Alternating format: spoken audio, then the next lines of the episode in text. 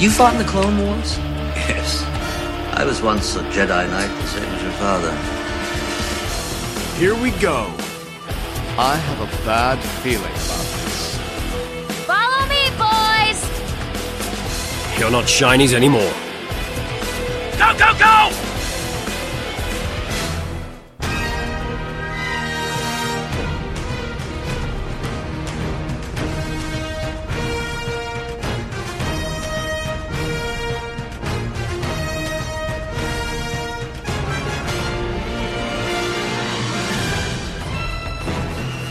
Hello again, everybody. Welcome back to The Clone Wars Strikes Back. This is the podcast where we celebrate the, well, now and especially this week, 10 year history and legacy of Star Wars The Clone Wars. 10 years ago this week, the Clone Wars movie hit theaters for the first time, and we will be celebrating that here on the Clone Wars Strikes Back podcast by recording an audio commentary for the movie so you can watch along with us as we relive an, an, an interesting chapter in Star Wars history. Uh, one that was not without its its controversy uh, for various reasons, and, and one that I don't know. We're gonna see how, how well it holds up 10 years later and uh, not just 10 years later but well over a hundred episodes of the clone wars animated series later. We're going to see how the, this movie holds up. So we invite you to watch along with us. We'll give you some instructions for how to do that in just a moment. Uh, if you don't want to watch along with us that's fine too. We're going to just have a have a conversation about the Clone Wars, and, and hopefully you can uh, you, you can listen along without having the uh, the visual aid there uh, as well. So let's jump right into things with uh, introductions in case you're new to the show or you've forgotten who we are. That can happen. My name is Dominic, and joining me, as he always does, is my good friend and co host all the way from the UK. It's Mr. Ciaran Duggan. Yes, hello everybody. Welcome back for the second show in less than a month. Yeah. Since we said that we've re- had our, our, our grand return, people will be out of their seats at the at the prospect now of, of having a, a, regular slot back with the Clone War Strikes Back. And yes, it's exciting. We, it's, it's a different episode that we got planned ahead, but it was certainly Dominic's idea, and I think it's a great idea, really, to to go back to where it all started, particularly in light of the Comic Con panel mm-hmm. that took place last month, which the whole panel itself was about going back and looking at the 10 year history of the Clone Wars. So, good, good plan to go right to the source of that at the start with the Clone Wars movie.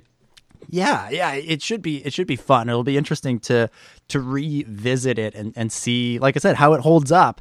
Um, especially when I mean, let's let's be honest, it, it didn't get the best reviews when it came out. And uh, rightfully or wrongly, depending on, on how you view it. And and it's certainly it, it doesn't I, I, I won't say there's there are certain places where I feel like it's very much on in line with what the Clone Wars became, and then there's other places where it's sort of like they you can really tell they were still figuring things out. They weren't quite sure what the Clone Wars would become, and and you know you almost wonder if, if these episodes had just aired on TV like they were originally supposed to, or if something else had had been the the movie, even the Malevolence trilogy. Um, who knows? But but certainly it goes without saying that you know we we both have a have a soft spot for this film where we both uh, we both love love it for what it, it represents in the Clone Wars and that's a, a great beginning to a journey that went on like I said for over hundred episodes and and will continue in uh in the not too distant future. So uh, like I said, we're gonna do a, a commentary for the 10th anniversary. We're gonna talk talk over the movie. So if you want to watch along with us, and again, if you if you don't, if you don't want to watch along or you don't have the time to do that, uh, hopefully you can just enjoy the conversation uh, without having the movie playing in the background. If you do want to watch along, what you got to do is make sure you grab your legally purchased DVD, Blu-ray, digital download, or uh, if you're in one of the countries that has Netflix on uh, or uh, the Clone Wars on Netflix, fire up Netflix on uh, on your device. And uh, you want to go if you're watching on on DVD or Blu-ray, go to the menu, go to scenes, select the first scene. It's called opening logo. Select that. Uh, when it starts to play, hit pause right away. If you want to, back it up a little bit so that the, the little counter is at zero or one second, you know, right at the beginning. Uh, if you're watching digitally, obviously just you know, hit pause right away, make sure the little counter's at zero or one second. And same thing on Netflix, hit play right away and bring it to zero. And uh, then uh, you'll be able to watch along with us. So while you're getting set up, while you're preparing to watch the movie along with us, I uh, wanted to tell you about something really cool. Uh, we're very excited about this. After uh, 47 episodes and five years, we finally have our own website dedicated to the Clone Wars Strikes Back. We just went live with the website before we recorded this, so uh, by the time you hear it, you should be able to go and check it out. Uh, it's it's called it's uh, the, the address is tcwstrikesback.com tcw like the clone wars strikesback.com uh, we've got all the old episodes up there so everything from our August episode where we talked about the show coming back, all the way to when we first discussed the Clone Wars movie back uh, in October of 2013. That's it's been a long time. We've been doing this show. This show existed for a, a long time. Um, so you can find you find that tcwstrikesback.com. Uh, we've also got a contact us form on the website if you want to send us an email or something. You can use that. Um, and then if you if you you may if you've been a long time listener, you may remember that we also do a Game of Thrones podcast when that show is on. It's called The Watchers of Westeros, and you can find all of our back episodes there as well. Again, just tcwstrikesback.com. It's kind of like a, a, a homepage for all of our, our podcasting efforts together. And uh, and yeah, and, and hopefully um, also uh, within a by the time the, the next episode comes out for our, our September episode, uh, we'll also have a new dedicated uh, iTunes feed to for uh, the Clone War Strikes Back. So if you want to go back and, and download those uh, old episodes on iTunes, listen to them. Uh, you know, some of them are some of them are really good. Some of them are, you know, we were still learning how to podcast, so there's some some technical issues in some of them.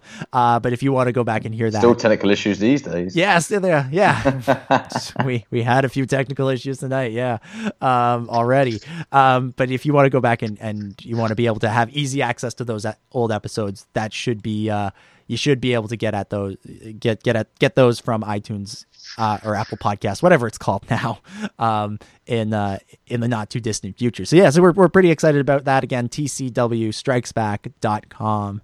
You can find all of the old episodes, uh, contact information for us, and our Game of Thrones podcast. So check it out. And uh, I think now we should get on with the movie. So, Ciaran, I'm going to throw it to you to do a little countdown, a little three, two, one play action. And uh, everybody hit play on play, and we'll watch the Clone Wars movie.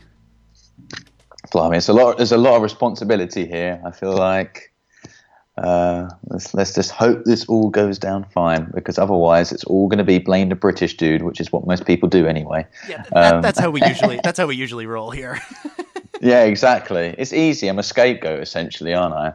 But no, right. We're ready to go in three, two, one play. Here we go. The Clone Wars movie.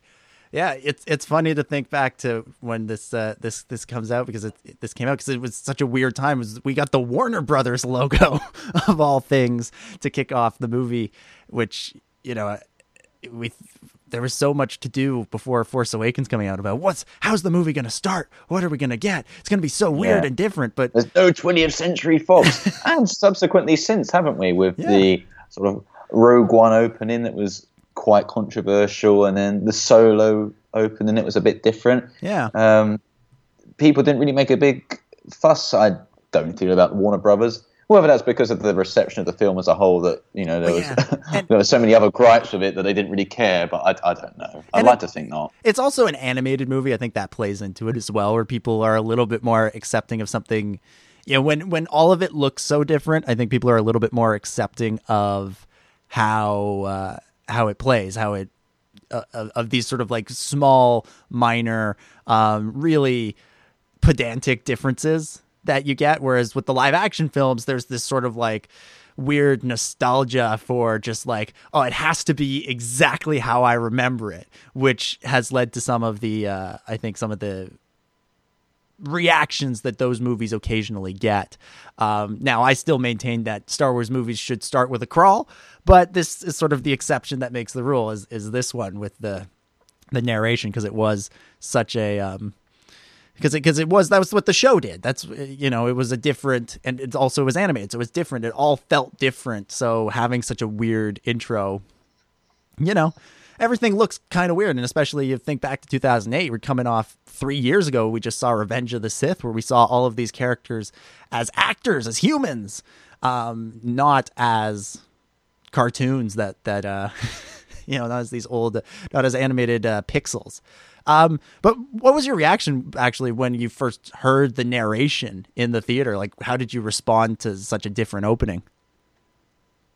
It's hard to say really because I guess you have to go in there with the expectations that it's it's, it's not a Star Wars film. Mm-hmm. I think I was still like what I mean by that is the live action film. Yeah. Uh, at the cinema, it had the Star Wars, Clone Wars uh, animated show back in two thousand three, Mm-hmm. and so this was. I, I wasn't really sure going into it what I was going to get out of it. I Mm-hmm. think when I first went in, I thought this was simply a film that was going to bridge episode two to episode Same three. here. Yeah. Yeah. So I, I didn't think that. I, yeah, I thought everything that's unfolding here is going to lead up to the uh, Battle of Coruscant, Mm-hmm. and so when it didn't, it was a bit of a shock. So was- yeah, going into it, I guess I was thinking, oh, so how's this all going to fit in? yeah. Um, I that was, was the, that was the, that was my thinking. So, but it seems like you're along similar lines as well. Yeah, I- with that thi- thinking. yeah, I was very confused the first time I saw this movie and it ended and it didn't like it didn't answer any of the questions like what happened to Ahsoka, what happened to Rex, why isn't this leading directly into um the uh, the Revenge of the Sith, and I th- I actually remember saying afterwards because I went and saw this with my my younger brother, and afterwards when our mom picked us up and she asked us what we thought of the movie, I'm like, there has to be a sequel. There's they have to make a sequel. Little did I know they would make a hundred hundred some odd episodes worth of a sequel. Uh, but do you remember going to see this for the first time? What it, what the experience was like? Yeah, I do. I, I was so 13 at the time, and uh, it's a bit odd because I, at that time I was still going to the childminders uh, in, in a sense. So, well, that's probably not strictly true. I think I'd befriended the uh, sort of uh, son uh, and, and daughters of the childminder because they were a little bit older than me. So I actually went with the son of my childminder, guy called Paul Ched, who was probably in his late twenties then, and it was his suggestion about going to watch the movie with him uh, for an afternoon. So we went to a local cinema and, and watched it there. Really, so it was more his suggestion in a way, but I had heard little bits about it, but clearly not not that much. Uh, it was a Star Wars film, and we both like Star Wars, so I was just interested to see what was going to happen here. Um, and I sort of heard that there were going to be the actors from the films, some of the actors would be voicing the characters. So that gave it, in my mind, a little bit more legitimacy than had it not. I don't know why it should or it shouldn't have done, but I, I- if you hear that Samuel L. Jackson and Christopher Lee are going to be in here, a bit like, oh wow, this is, you Yeah. know, this must be more than just an animated movie. Oh, oh, But what sure. about yourself? Can, can you remember when you first watched it? Yeah, yeah. I, like I said, I, I went with my brother. We didn't go like opening weekend or anything like that. It was, it was at a time when I wasn't really. I was, I was trying to deny what was inside me, which was my deep, passionate love for Star Wars. such, a, such a stupid thing to say. Um, and I, I like I, I just I was sort of after Revenge of the Sith and when I thought Star Wars was over, I was like, well, you know, it's time to time to move on, time to get into other things. And so I completely missed all of the build up to this, all of the build up to this release, all of the promotion and just kind of out of nowhere. I'm not even sure how I how I heard about it. Um but it, I, I heard eventually heard about it and and um, I think I went to starwars.com and I watched the trailer beforehand and I mentioned this on uh, the Star Wars Underworld podcast this week I remember watching the trailer and thinking Ahsoka was Shaak Ti the whole time I thought I was thinking, oh, this is really cool that they're going to expand on these Jedi Council members and we get to see them in action. And then um, I go and see the movie and they introduce Ahsoka, and I'm like, oh, that's interesting. And then afterwards, after it still didn't click for me until like significantly after the movie, and that because I and then I was sort of I remember sort of walking out of the theater going, that was good, that was that was cool. Uh, I like Ahsoka. That's a good character. I actually did like Ahsoka from the beginning. Um, but I remember sort of going, why wasn't Shaak Ti in it? I thought Shaak Ti was going to be in it more. It took me a, a, far longer than it should have to for that to click, and uh, it took what three seasons to get some some Shaak Ti action when she showed up in Cam- on Kamino. So when when she showed up, I was like, all right, finally, been waiting, been waiting three years for this, uh, or two two three years for this. Um, but yeah, it, it, I I do remember going and see it. I I liked it. I I didn't um I didn't dislike I didn't dislike the movie. I, I do I did sort of remember sort of thinking like, wow, of the only actors you could get back were Samuel L. Jackson and, and uh, Christopher Lee. Like that sort of that was one of those things where I was like, how uh, you know what is this going to be and and you know when you're just thinking about it as a movie not as a as a TV show you're like well why don't they just why didn't they get Ewan and Hayden to come back and do these voices but now it all makes sense um so here we have we just we just saw the Battle of Christophsis, and now we have the introduction of Ahsoka. I really want to before we talk too much about Ahsoka and her introduction, I do want to quickly mention like that that Battle of Christophsis, like that's something we didn't see a ton more of on the show, which was just sort of like armies marching through the city. Like there's we we would see that occasionally, like in Umbara or Geonosis or that sort of thing, but really they that kind of we we didn't we frequently didn't see action on that scale and we didn't usually get that kind of like sweeping shots the way we did. It the, the show got much more grounded much more focused on the individual heroes. Now obviously it's pretty focused in in this in this on on those main heroes but as the series went on and and to its betterment i would i would argue um, you know, the show became less about just sort of showing armies marching at each other and more about the the characters involved. And you know, you think about Umbara, which had some pretty dramatic action sequences that blew you away visually, but at the same time, you're really what really keeps you going is you want to know what's going on with Rex and Fives and and the rest of the 501st. Um, but let's let's talk about Ahsoka. What was your reaction? Do you remember what your reaction was when you heard, "Hey, Anakin's got a Padawan"? Yeah, so my impression of Ahsoka was at the time, I didn't really have any significant uh, dislike towards the character mm-hmm. or really likability towards the character either because uh, I, I, feel like I would have remembered if I thought to myself, oh, what is this person doing here? Why is Ahsoka on my screen? Um, and to be honest, I thought she was going to die at the end of the film because, yeah. as I said at the start, I was convinced this was going to be leading up to Revenge of the Sith. So I thought, so how are they going to how are they going to get rid of her? And then when she didn't, it was a bit like, oh, okay. Yeah. Don't know what happens now. This is this yeah yeah. This is why I was going. There has to be a sequel. There has to be more because they have to kill Ahsoka. Which here we are, ten years later, still hasn't happened. Still they still haven't gotten to that. We don't know what happens to her.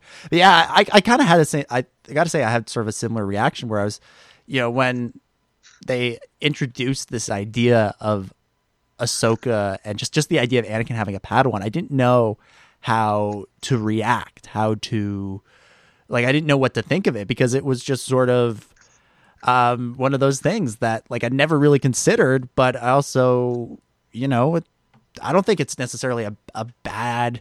I didn't think it was a bad idea to introduce this character. I think you know even at that time when I wasn't really thinking about uh, Star Wars all that critically, um, I, I, thought it was sort of a good idea to introduce a new character who they could um, kill off because that would create sort of a sense of danger throughout this show where we know the ending, we know how the series winds mm. up. You know, we've we've seen Revenge of the Sith. We've done a commentary for that.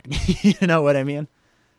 Yeah, well, it's interesting to, to, to sort of think how the fans were supposed to react to her. Looking back at it now, and I'm just seeing that, that there's a little moment there where um, Ahsoka's now going off with Anakin on mm-hmm. this mission uh, on Christophsis, and he's a bit like, "Oh, fine, you know, come on then. I, I almost wonder whether Anakin's supposed to represent the fans watching in a way, which is who is this character? Just go away.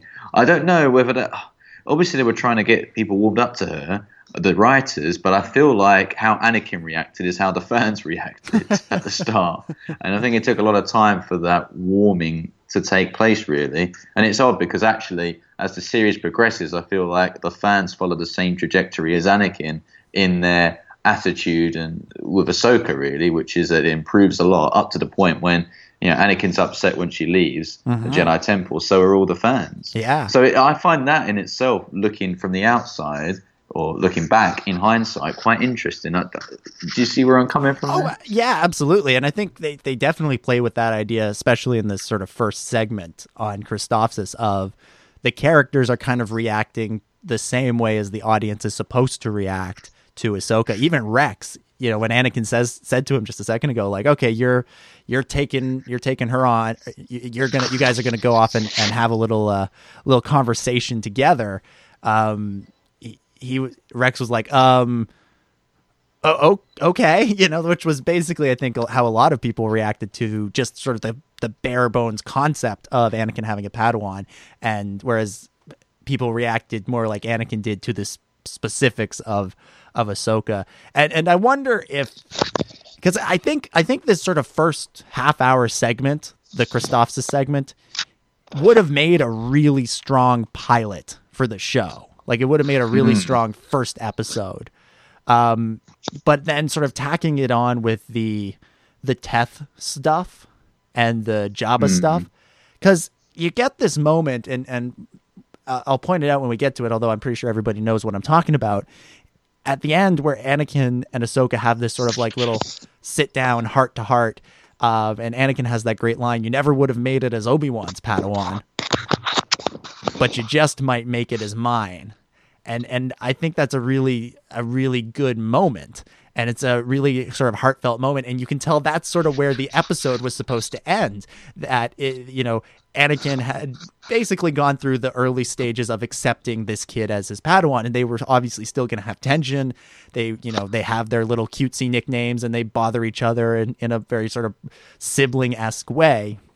But that was sort of the moment where everybody sort of agreed that we'll continue on that, that this is a good idea. And it would have worked really well as the ending to an episode but it doesn't work so well as the ending to the first act of a movie. If it had happened at the um, at the end of the movie then i think it would have been a, a sort of a stronger stronger thing because then you kind of have Anakin feeling th- about Ahsoka the same way the audience feels about the uh, about Ahsoka all the way through the movie. Where uh, and then at the end you get that moment of acceptance that would have carried us forward to the show. Whereas here you get that moment so early, and you know it's one thing if that had just been one chunk that aired on Cartoon Network, but it's another thing if it's a um, a, a 90 minute movie where there's still significant action to go where the characters have just sort of accepted it and the audience is still maybe not quite on board with it if that makes any sense Yeah, I, I see. I, I completely agree because you, the, the, perhaps a minor problem with the movie is that there seemed to be so much being thrown at people that it, it was all just a bit too much, really, at that stage. Whereas now, when we've watched the Clone Wars, we actually know a bit about the backdrop of Christophsis, don't we? Because uh, we have those prequel episodes yeah um, back in season one and season two uh, with Cat and Mouse yeah um, which actually uh, I thought were quite strong episodes. Oh, yeah. and, and, and they do, they do add some depth to this story, but it is just a bit. You don't get that idea of that depth when you're watching the movie. But then, I mean, if the movie Dominic had been that Christophsis arc from mm. Cat and Mouse up to the conclusion of the Battle of Christophsis in the movie, w- would you be even? Would you have been less satisfied with it? Would it have been a better movie or worse? I don't know. i i Hard don't to say. yeah i see i i As a movie, at least, is what how, how I'm measuring it. Yeah, definitely. It's I, I don't know if that's sort of the solution to the problem. I think because it is four episodes that are sort of tacked together and it's sort of like one standalone and then a trilogy, you kind of you you do kind of feel that in the pacing, and they do some stuff it during the Christophsis stuff where they cut away to characters talking about the the Jabba situation to kind of try and weave it Bridge it through this together. yeah yeah to bridge it all together uh, and and weave it through this first act. But it, it they they do kind of stand out. Like you can kind of there's a couple of 'em- a couple of them where I wonder where I'm like if this had just been an episode would this scene have been in there? Like if if they weren't trying to tie this all together with the Jabba the Hutt thing. And I mean, the one thing that does tie it together when you look back in the in, in the previous episode is the whole Ventress goes from Christophsis to uh, kidnap Rotta the Hutt. That's Yeah. that's the big sort of connection I find with it. I know there's the Ahsoka element, but that's not really it's not really a connection, is it, at this stage? No. Because none none of them are getting involved in that Hutt stuff. no so I Um, I, I think Yeah. I think if there had been a way to better integrate the meet Ahsoka aspect of this story into the the Jabba the Hutt storyline and almost like foregone Christophsis altogether. I don't know how they would have done that, but if they could have, because like I said, it, it's like one episode and then a trilogy, and they've kind of smushed them together and tried to do little things, little cheats to make it feel like it's all one story. When really it's it's two stories. The first story is Anakin coming to terms with having a Padawan, or or these two sort of meeting and, and realizing that they can work together. And then the second one is the sort of the adventurous, like let's go rescue Jabba the Hutt's son.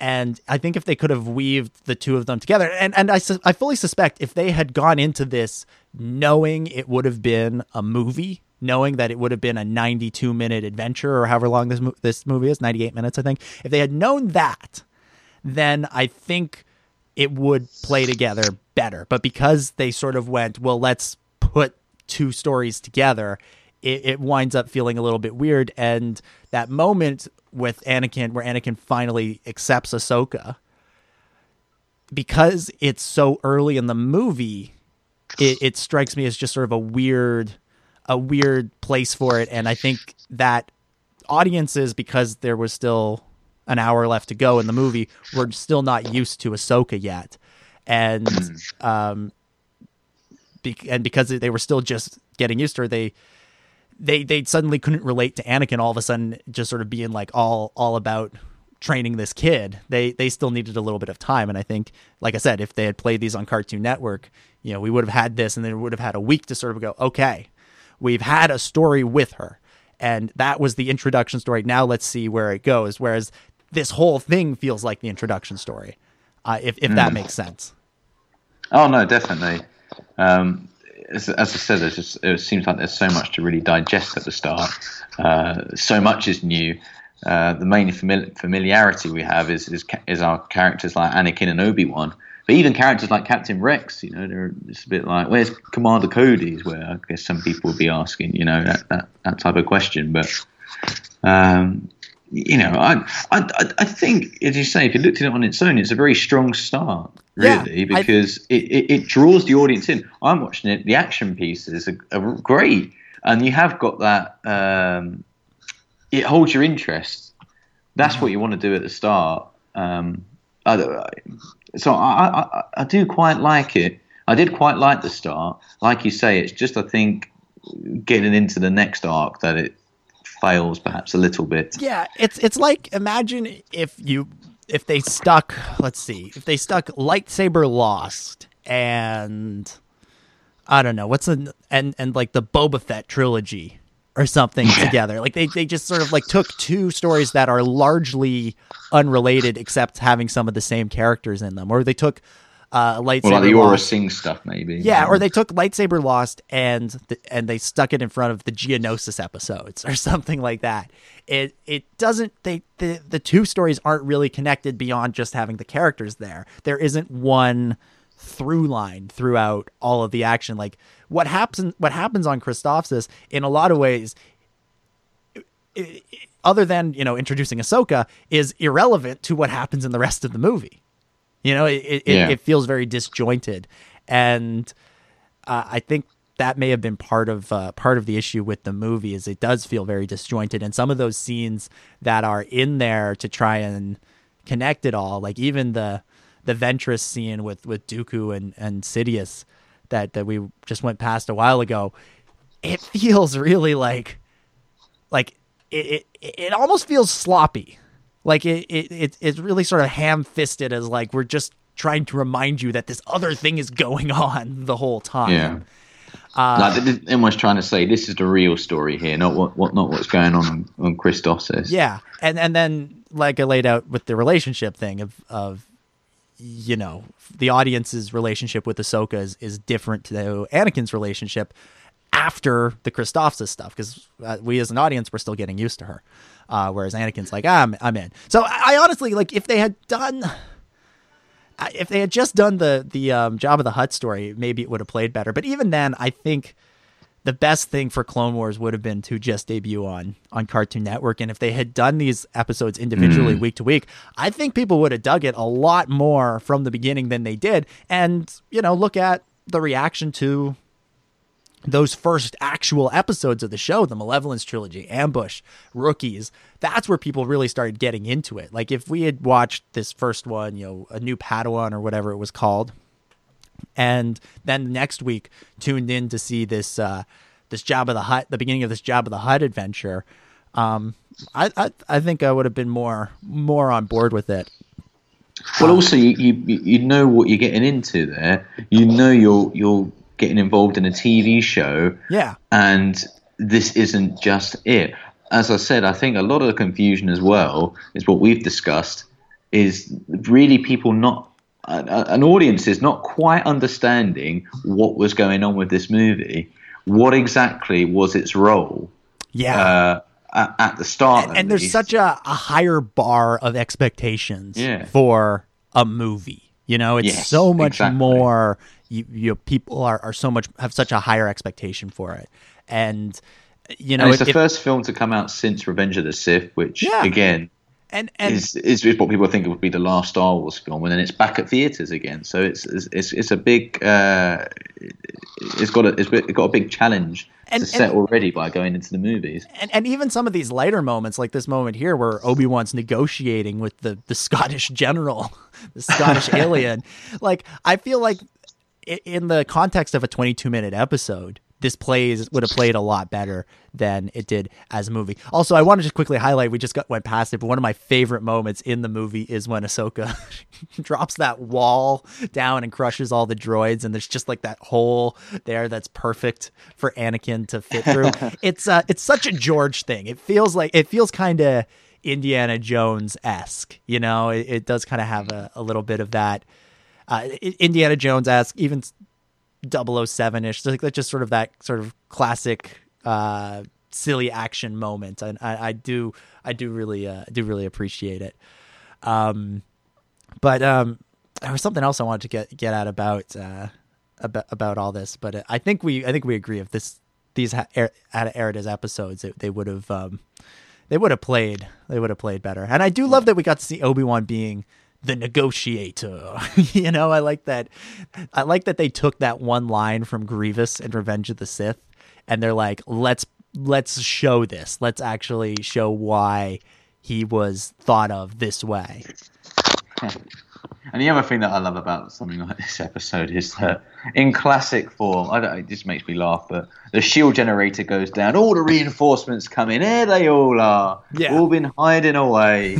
Where were you five minutes ago? That's what they're probably thinking. Where were you? Yeah. Um, Yeah. But no, it's uh, uh, yeah. I, I like like we both said, we're coming up to the heartfelt moment now, Yeah. aren't we? Which is what would have been the end of the of the first episode. Um, and Like just just think just think if this this scene here were like the last scene in the movie. Like that's such a it's such a moment for these two who have been bickering and not sh- not sure if they if they know how to interact if they can interact on a regular basis and you get this beautiful moment where Anakin says, you know, you're reckless little one, you never would have made it as Obi-Wan's pat- Padawan, but you just might make it as mine. And then he says, "Come on!" And they head off and they get in the gunship. There's a little bit of uh, a little bit of uh, respect between Ahsoka and Rex. They have this moment where they're kind of smiling at each other, and it, it all just kind of if this Feels feels like, like coming to the end. yeah, this feels like the denouement of the story. And here we go. We meet up with Obi Wan and Master Yoda, um, and I, I I love I love this idea that Obi Wan and Yoda got together and were like. What if we tricked? Know, we're worried about Anakin. What if we tricked him into having a Padawan? I love, I love that idea. It's like, you know, Anakin has sort of like this this deep we and we see it in, in Revenge of the Sith and later on in the series he has a deep distrust for the Jedi. And this series does such a great job at showing where that distrust comes from whether it's the framing of Ahsoka uh, not letting him in on the pl- the plan to quote unquote kill Obi-Wan. And you know even this even this whole thing of like we're going to trick you into having a Padawan. Um you know there's a little bit you know there's something a little bit um disingenuous about it from the from the Jedi, and you could see how it would lead Anakin. You know, when he's thinking about it later, as as uh, he's being tempted by the dark side, and he's not sure if he can trust the Jedi, you can see how he would go. Ah, man, all of these things that they did, like I didn't want a Padawan, then they forced one on me. I, I, um, I really got to, I really liked it. It was a really positive experience. And then through their stupidity, they drove her away. And now I, I lost another thing I care about. And, you know, it's all, you know, obviously Anakin's fall is, is, is his own damn fault for being greedy and selfish and, and, and giving into fear and anger and hate. But you also see a real systematic failure on the part of the Jedi to actually, you know, actually help this guy. They, they keep, even when they, even when they are helping him, they have to trick him. They have to be dishonest and disingenuous with him. And I, you know, that, that they, there, there's many reasons why the Jedi, the Jedi Order fell, and the way they treated Anakin, the systematic failure with Anakin, is uh, definitely a big one. Well, it makes him easier to manipulate, I Mm-hmm. think, from uh, Palpatine's perspective, does it not? Oh yeah, because because there are clear failures that can be pointed out, and like you say, the whole concept of Ahsoka becoming a Padawan for Anakin, uh, for Anakin, why why don't the Jedi just ask him or be direct and say, you know, what what are your feelings about having a Padawan? We think it could be beneficial for you. Instead, they have to go and create this whole collusion behind his back, and also they're testing Anakin at a time when they're at war. It's such a weird concept that seemingly only the Jedi could get away with. That it's like, yeah, by the way, whilst you're fighting and ensuring that you know we save these systems and, and you don't die, here's another test for you. yeah. it's like what? It's just it is a bit baffling. Um, but as we learned throughout the Clone Wars, the, the show itself, there are a lot of decisions like you've just listed, Dominic. Uh, a lot of decisions that the Jedi make, which do you start questioning. You know, we know they're the good guys, but you think, oh, why are you doing that? It's, yeah. it's almost cringy watching. you think about think about Anakin's journey, and you think about that thing he says to Palpatine in Revenge of the Sith. He says, "I know there are things about the Force that they're not telling me." And you think about the journey that he goes on over the course of the Clone Wars, where he goes to places like Mortis, and he's introduced to this this whole other concept of uh, you know this sort of much grander vision of the Force than you know, to quote Palpatine, the narrow dogmatic view of the Jedi. Um, he, he he sees that, and he knows that this world is out there, but nobody's nobody's offering it to him. And then the way they treated him, especially with like, you know, not letting him in on the Obi Wan thing, you can see how he would think, "Oh wow, they." They don't trust me, and maybe if they trusted me, they would let me explore these other, um, these other force uh, force uh, abilities and, and that sort of thing uh, if they if they really trusted me. But they but and, and, you know that also comes from Anakin's fear of being of, of having his relationship with Padme discovered. Like if if you know if, if Anakin and Obi-Wan could have been honest with each other and had a real conversation about their relationships like Anakin and Padme and Obi-Wan and Satine, if they could have had a real conversation and if Obi-Wan could have actually helped Anakin, um, and you know, I, I think I think Obi Wan. You know, this is this is just sort of what if speculation about Revenge of the Sith. But I, I think if Anakin had gone to Obi Wan, he might have Obi Wan might have. I think there's enough of Qui Gon's rebellious spirit in Obi Wan that he would have helped his friend rather than turn him over to the Jedi. But Anakin got so paranoid about ever trusting the Jedi and his, he that he couldn't reveal it hmm. even to his best his his his biggest secret even to his best friend. But also, you know, Obi Wan had left, hadn't he, to go to Utapau, so that was the time for Sidious to make his move as well because he couldn't he didn't even if he even if he thought about it he couldn't turn to Obi-Wan at that point because he was busy dealing with Grievous. Yeah. That that uh, again that, that's sort of Palpatine's genius is he waits for the moment to strike and and yeah, Yeah. that's that's a You know, the Force is telling Palpatine at that moment to act, probably. Mm-hmm. well and and, and and I think Palpatine knows that the one person who could possibly get through to Anakin would have been Obi-Wan. Mm.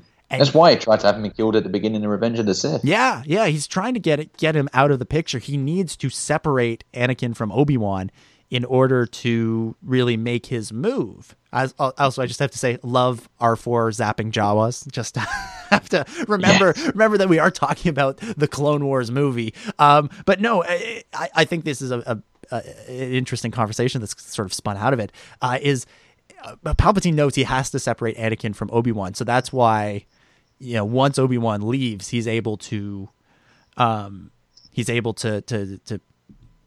Oh man, I've just I lost lost the lost the word I was looking for. But he that's when he makes his move is once Obi Wan is away, and like you said, he's why he tries to have him killed at uh, at the beginning, like have him have Anakin leave him behind, and then he specifically references Obi Wan when he's like, every single Jedi, including your friend Obi Wan Kenobi, is now an enemy of the Republic. You know, like he really he, he singles out Obi Wan and he he makes uh, Anakin not trust Obi Wan. He, he really he, he makes it clear that that you can't go to your friend anymore. He's not your friend anymore. He never Palpatine's trying to to tell Anakin essentially he never was your friend. I'm your friend. I'm your only friend. Even though I look deformed and very, very villainous, but I am your friend. I am your friend. I've always been your friend. Yeah. Um, but I'll tell you what, going, we'll quickly go back to the Clone Wars movie now. But I think this this feels like, doesn't it? We're talking about how the uh, moment with Anakin and Ahsoka on Christophsis felt like the end of that episode. This feels like the beginning of a new adventure now, doesn't it? Oh yeah. Uh, we've had the sort of uh, briefing uh, um, between Anakin, Ahsoka, and the clones and, and the Republic ship, and uh, and Obi Wan go to Jabba, and now we've got another big action set piece to, to open up. Really, Yeah. That's, that's the, the positive thing about this movie. Actually, is that I felt it- it kept you entertained throughout. Yeah. there was constant action, action, action, I- I even think- if you weren't a massive fan of the story. Well, yeah, I think the first two sort of big action sequences, the the Christophsis invasion and this here on Teth, I think are some of the are, are some of the are the strongest some of the strongest elements of this movie. Like just this moment where they go out of the gunship where it's all quiet and then they step out into the chaos of war. Like that's you know that's not something we saw a ton of in in the series. I mean, there's not even any music in here.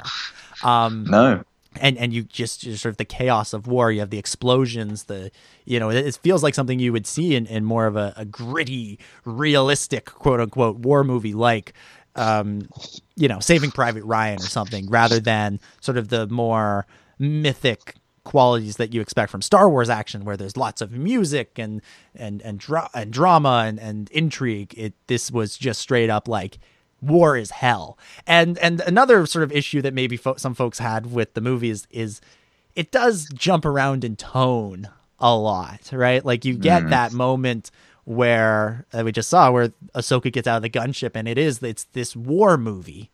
And then next thing you know, you have the battle droids, and the battle droid humor is some things some people loved, others hated. Um, and th- that one droid's going like fire on sector one, two, three, four, five, six, or, you know, whatever. And the droid's like one, two, three, four, like what? Like it's just such a slapstick, um, you know, who's on first kind of, you know, Abbott and Costello. Uh, and they're looking through the Hardy, yeah. binoculars and they're like, Yeah. he jumps and falls over. Falls down. It is a bit. It It, it, It's- it's I know what you totally- mean with the tone. it's it totally shift around a inconsistent. lot. Yeah, and you know there were some there are some places where I think Battle Droid humor is awesome, and then there are other places where it you know you compare what the show became, and and again, what's great about this movie is that you really do get uh, a couple of moments where you really see what the show would eventually become. And you think about something like Umbara, where you have these intense action sequences, and it is, you know, it's a little bit more apocalypse apocalypse now esque, and there isn't a ton of sort of there's almost no there's almost no battle droid humor in there because the the story they're telling is so dramatic. And and this is a, a moment where early on the show's just still finding its feet. It doesn't know what it is yet. Is it that funny kids show like um uh, you know lego star wars? Or is it more of a is it more like the films where the humor comes from the tension? And you know battle droid humor ah there's not a lot of tension there you know it's not it's not han solo trying to trying to figure out how to stay alive in the death star and having that conversation you know shooting the microphone because he can't think of or shooting the comlink because he can't think of anything else to say you know like the boring conversation anyway. Luke we're gonna have company. Like that's that all the humor there is born out of the tension of that scene because the characters don't know are, are just sort of reacting to the tension and they can't quite figure it out. Whereas battle droid humor is just sort of like hey let's tell some jokes. If that makes any Yeah. sense It does, and it doesn't quite fit in really with the with, with the tone of what Star Wars is all about. Uh, I think that's why some people sort of hated and loved and hated him at the same time. I guess really. Um, yeah you know what? It's quite. I'm sorry. I, I got a little bit absorbed into that whole action scene because I didn't realize actually how it, it it feels like you're in a war zone. There, there was that moment when you feel like the uh, uh, the Republic vehicle that Ahsoka's standing on is is going to fall off the Yeah. cliff edge, and then it's a bit almost slow motion, and then it sort of goes back, and then you got Anakin coming down to rescue her, and like that's that's awesome. I didn't. I sort of forgot how intense really that scene is. Oh, yeah, the whole- um, the because whole- people just sort of remember it for the little the battle droid humor at the start, Yeah. but. Um, that's the sort of thing that, that that Clone Wars was, and that's what made it different to Rebels. I feel is is it did have that intensity, but like you said, I think it was trying to find its feet, and I think it was perhaps a little bit tentative at this stage because it didn't want to get too dark because they pro- they wanted to appeal to kids. Really, I think. Yeah. Still, with it being an animated series, but you know, we're going in here, for example, and like. Um, it's almost like going into the Geonosis caves with the clones getting their lights on in the darkness. It's yeah, it's pretty cool.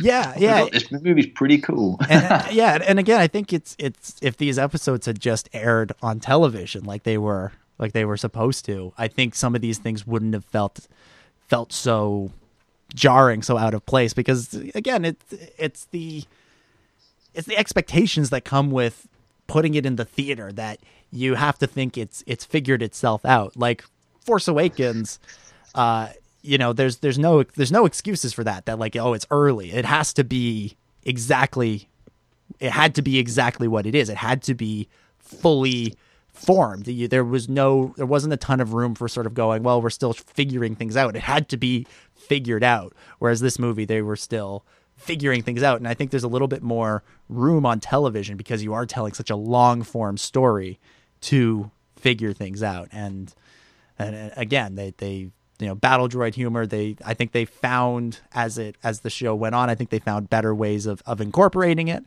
um, and they found and they also found better ways of of uh, or and they also worked on the way that their ways of getting the uh, the action uh, done right, you know.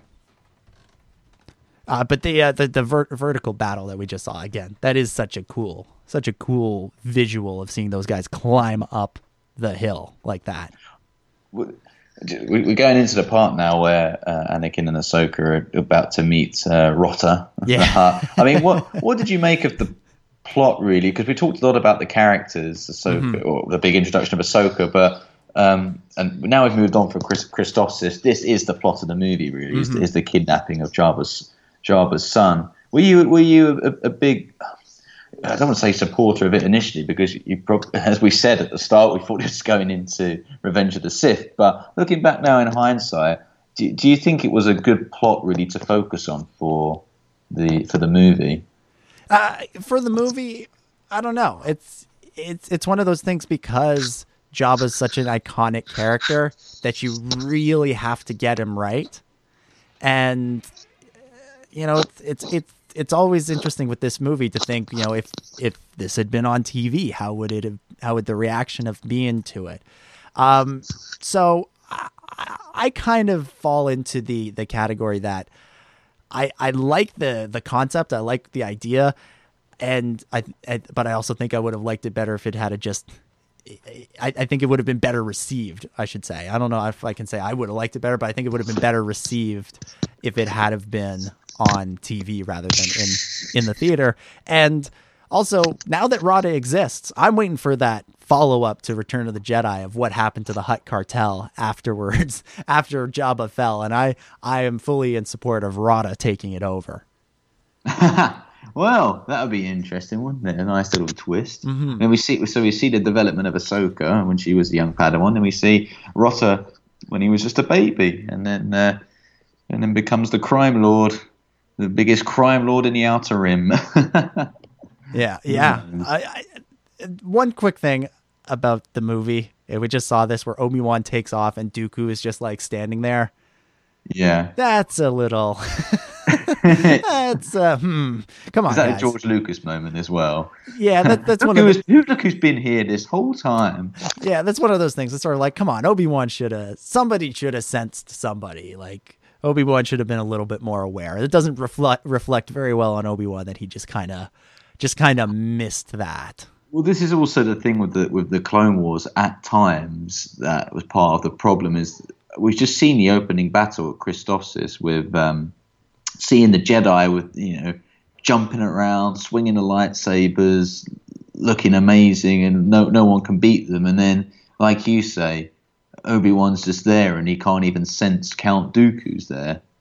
Remember when in Revenge of the Sith at the start of that film, it's like Count Dooku, and it was like, like you know, it's not a massive surprise. He wasn't even that far. Well, he was probably further away in Revenge of the Sith at the top of that hangar than he was there on Tatooine. Yeah, and he doesn't sense him. It's, it is a bit balmy. Yeah, it's it's not it's not a plot hole necessarily, but it is one of those things where in the larger like for the movie in, and for the movie they can't meet. Like for the movie it doesn't make sense for them to have a showdown right then and there. But it, it is one of those things where they they kind of played a little bit fast and loose with the rules uh, not even the rules but just sort of the way we we think we know the force works. That's not how the force works um to uh to make it so that you could just sort of have that that moment where Obi-Wan leaves and then Dooku arrives right away. It almost you know maybe hind again hindsight being 2020 and not to play armchair director here but maybe they should have had it where obi-wan flies into space disappears into hyperspace and then this a second later dooku appears out of hyperspace like in his ship something mm-hmm. like that maybe that would have been Whoa. the way to do yeah. it but you know that's what? adding that's adding a bit of padding to the runtime and, and that sort of thing I, I i don't know maybe maybe they had their reasons for doing it the way they did but well what do, what do you think of the um whole Sith plot, though, uh, at the very least, where they're essentially they kidnapped uh, Jabba's son, uh, and now they're framing it on the Jedi, so mm-hmm. they can then deliver it, then deliver the Hutt back to Jabba, and then form an alliance with Jabba. It it does smell of exactly what the Sith are all about, doesn't it? Really, which is just manipulation of, of, of the highest complexities as well. you know, that the whole the whole Clone War, the way that's engineered is is so many complexities. But what what do you make of the the, the whole Sith plot? Really? Yeah, is it a strong point in this movie or not? I I think it's a little. I think it's a little convoluted. I I do think it's yeah. it's not the not the strongest aspect. Like I think the strongest part of this movie is that um that opening opening on Christophsis and everything sort of after that. I, I, mean, everything after that, with the exception of the Battle of Teth, where they climb up the wall, is a little is where we kind of run into, you know, where, where I find myself asking, was this the strongest story you could have done? Like could you have not reworked the Malevolence trilogy or something into Mm. uh, in, into all this and and you know done a lot of intercutting between the first episode of the Malevolence trilogy and the Chris, Christophsis stuff because I feel like that's a stronger a stronger arc overall. Well, this is this is the thing with the film is there are so many new concepts introduced and new characters. I mean, we haven't even got to one on on on um, Coruscant yet with Padme that caused a bit of of uh, debate. That's putting it mildly. Um, but it, it, do you see what I mean? I felt like there was so much new stuff here for uh, when you when you're targeting it towards a mainstream audience. And let's be let's be honest, Dominic, we at that point were a mainstream audience Sure. because we weren't sitting watching TV shows. Not that there was loads of TV shows to watch, but reading loads of EU books or what have you Hmm, yeah. So we were we were I guess we were actually quite good people to talk about this film in that way because although we're experts now we weren't then. And we found it very confusing. So I imagine that a lot of the other mainstream audience found it confusing as well. And that's partly why it didn't get as good a reception really as it could have done. As, as you've rightly pointed out if it, if it was on the TV show.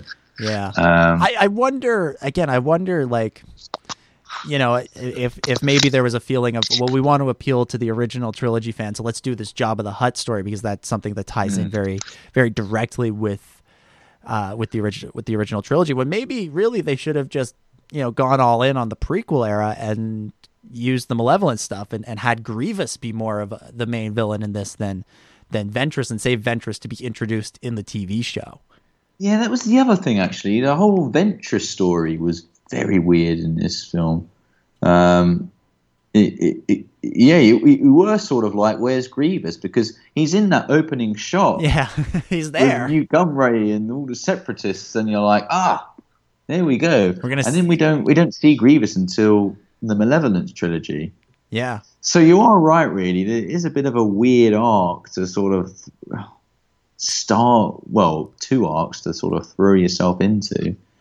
Um, I mean, I don't, I don't mind the whole Dooku aspect because, No, no, no. well, Dooku's a key player, and Yeah. also when you have got the talent of Christopher Lee, then you got to use him.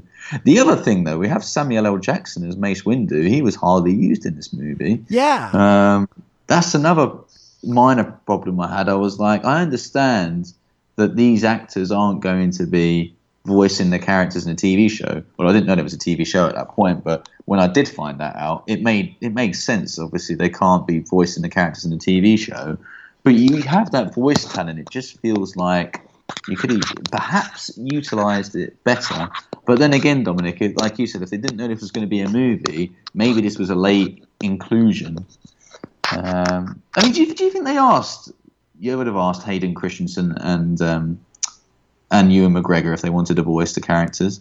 I don't know. I really, I really don't. I, I, I, it's it's on the one hand, it's sort of like with Anakin, Matt Lanter doesn't really doesn't sound like Hayden Christensen, so it, it might have been weird to have Hayden do, you know, essentially four episodes here at the beginning and then transitioned to to Matt. But you know, there's not too too much of a difference, especially here uh, between Ewan's Obi Wan and James Arnold Taylor's Obi Wan. So I don't know. It, it's it is weird that they just sort of brought those two in to do just this and not the actual series. Um, but who knows? Maybe they just they just felt like they needed somebody. They needed a couple of names from the from the from the movies to kind of go. All right, you guys, um, you guys, uh, come on in and uh, or, or or sort of to promote the to promote it all. Well, do you, do you think it helped in the marketing at least? Do you think more people will watch it because they saw actors that they knew? Well, the based on the box office, I'm going to say no. I, I'm gonna gonna say no. I don't think it really.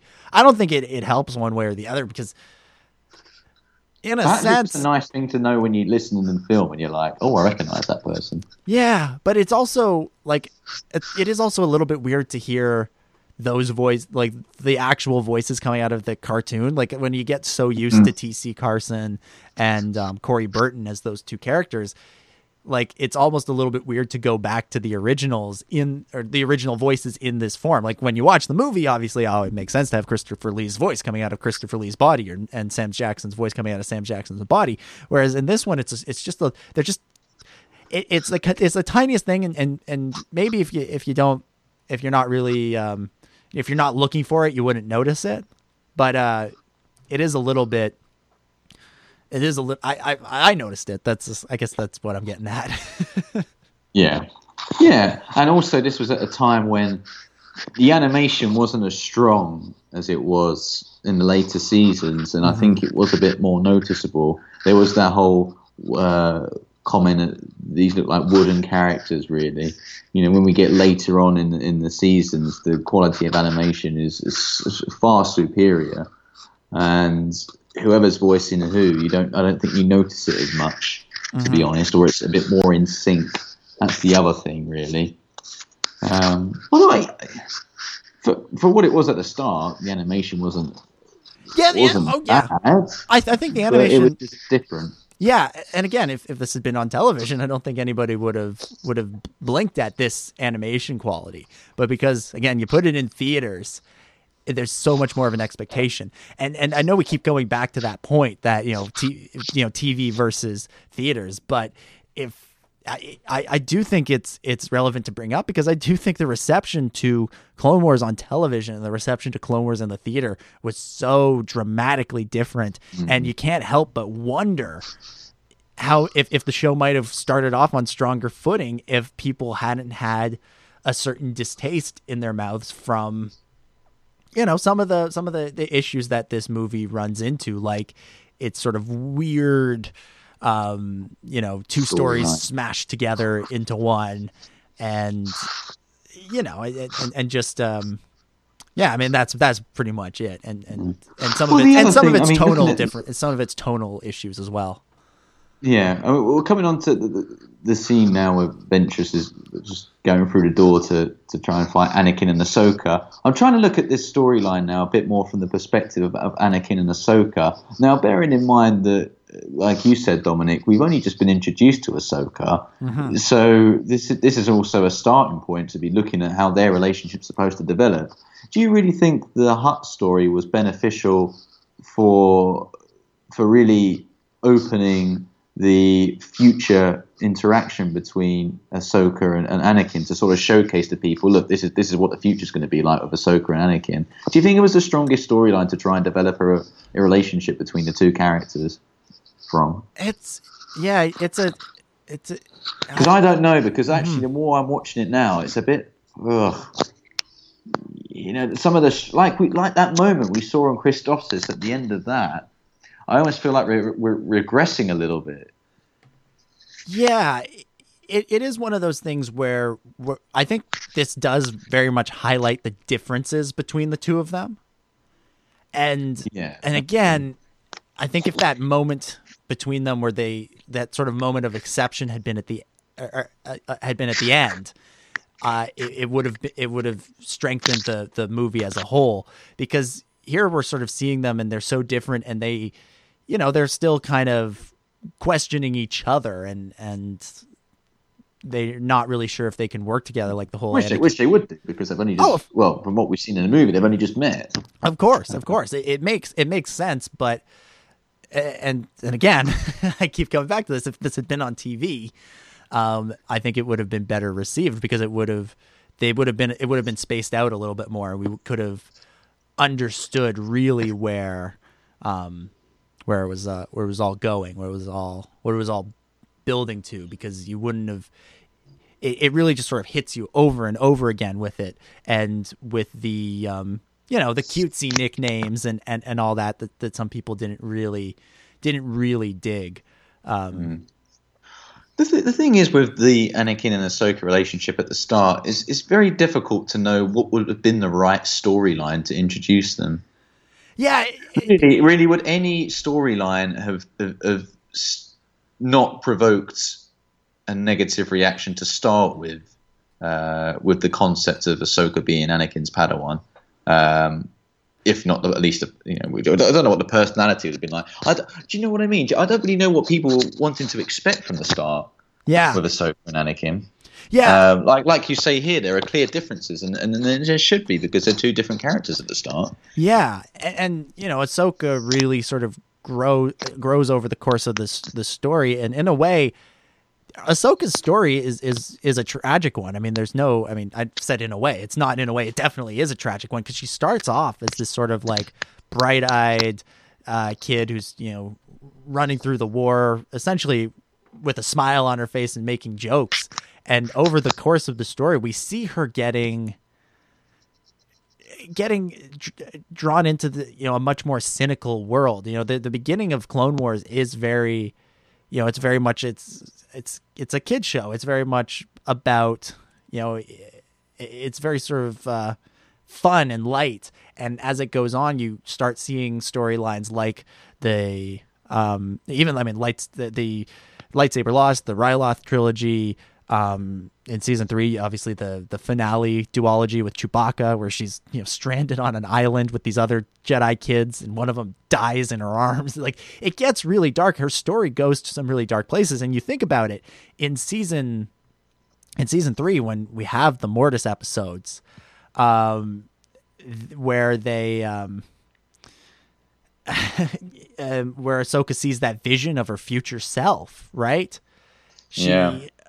Um, she ha- she has that vision, and that the vision is kind of you know warning her that she is being led down a dark path, and she basically again she's really sort of an idealist in these early episodes, and when you get to season five, you know everything that's happened to her since then you know she's become kind of she, she's in a place where she can't go back to just pretending like those things hadn't happened that the jedi hadn't betrayed her. And you know it, it sounds from what we've heard about you know the siege of mandalore and how the series would have ended it sounds like you know we would have gotten sort of a bit of a resolution between her and anakin that was kind of happy and hope hopeful but then you hit Order 66 and everything goes to hell again.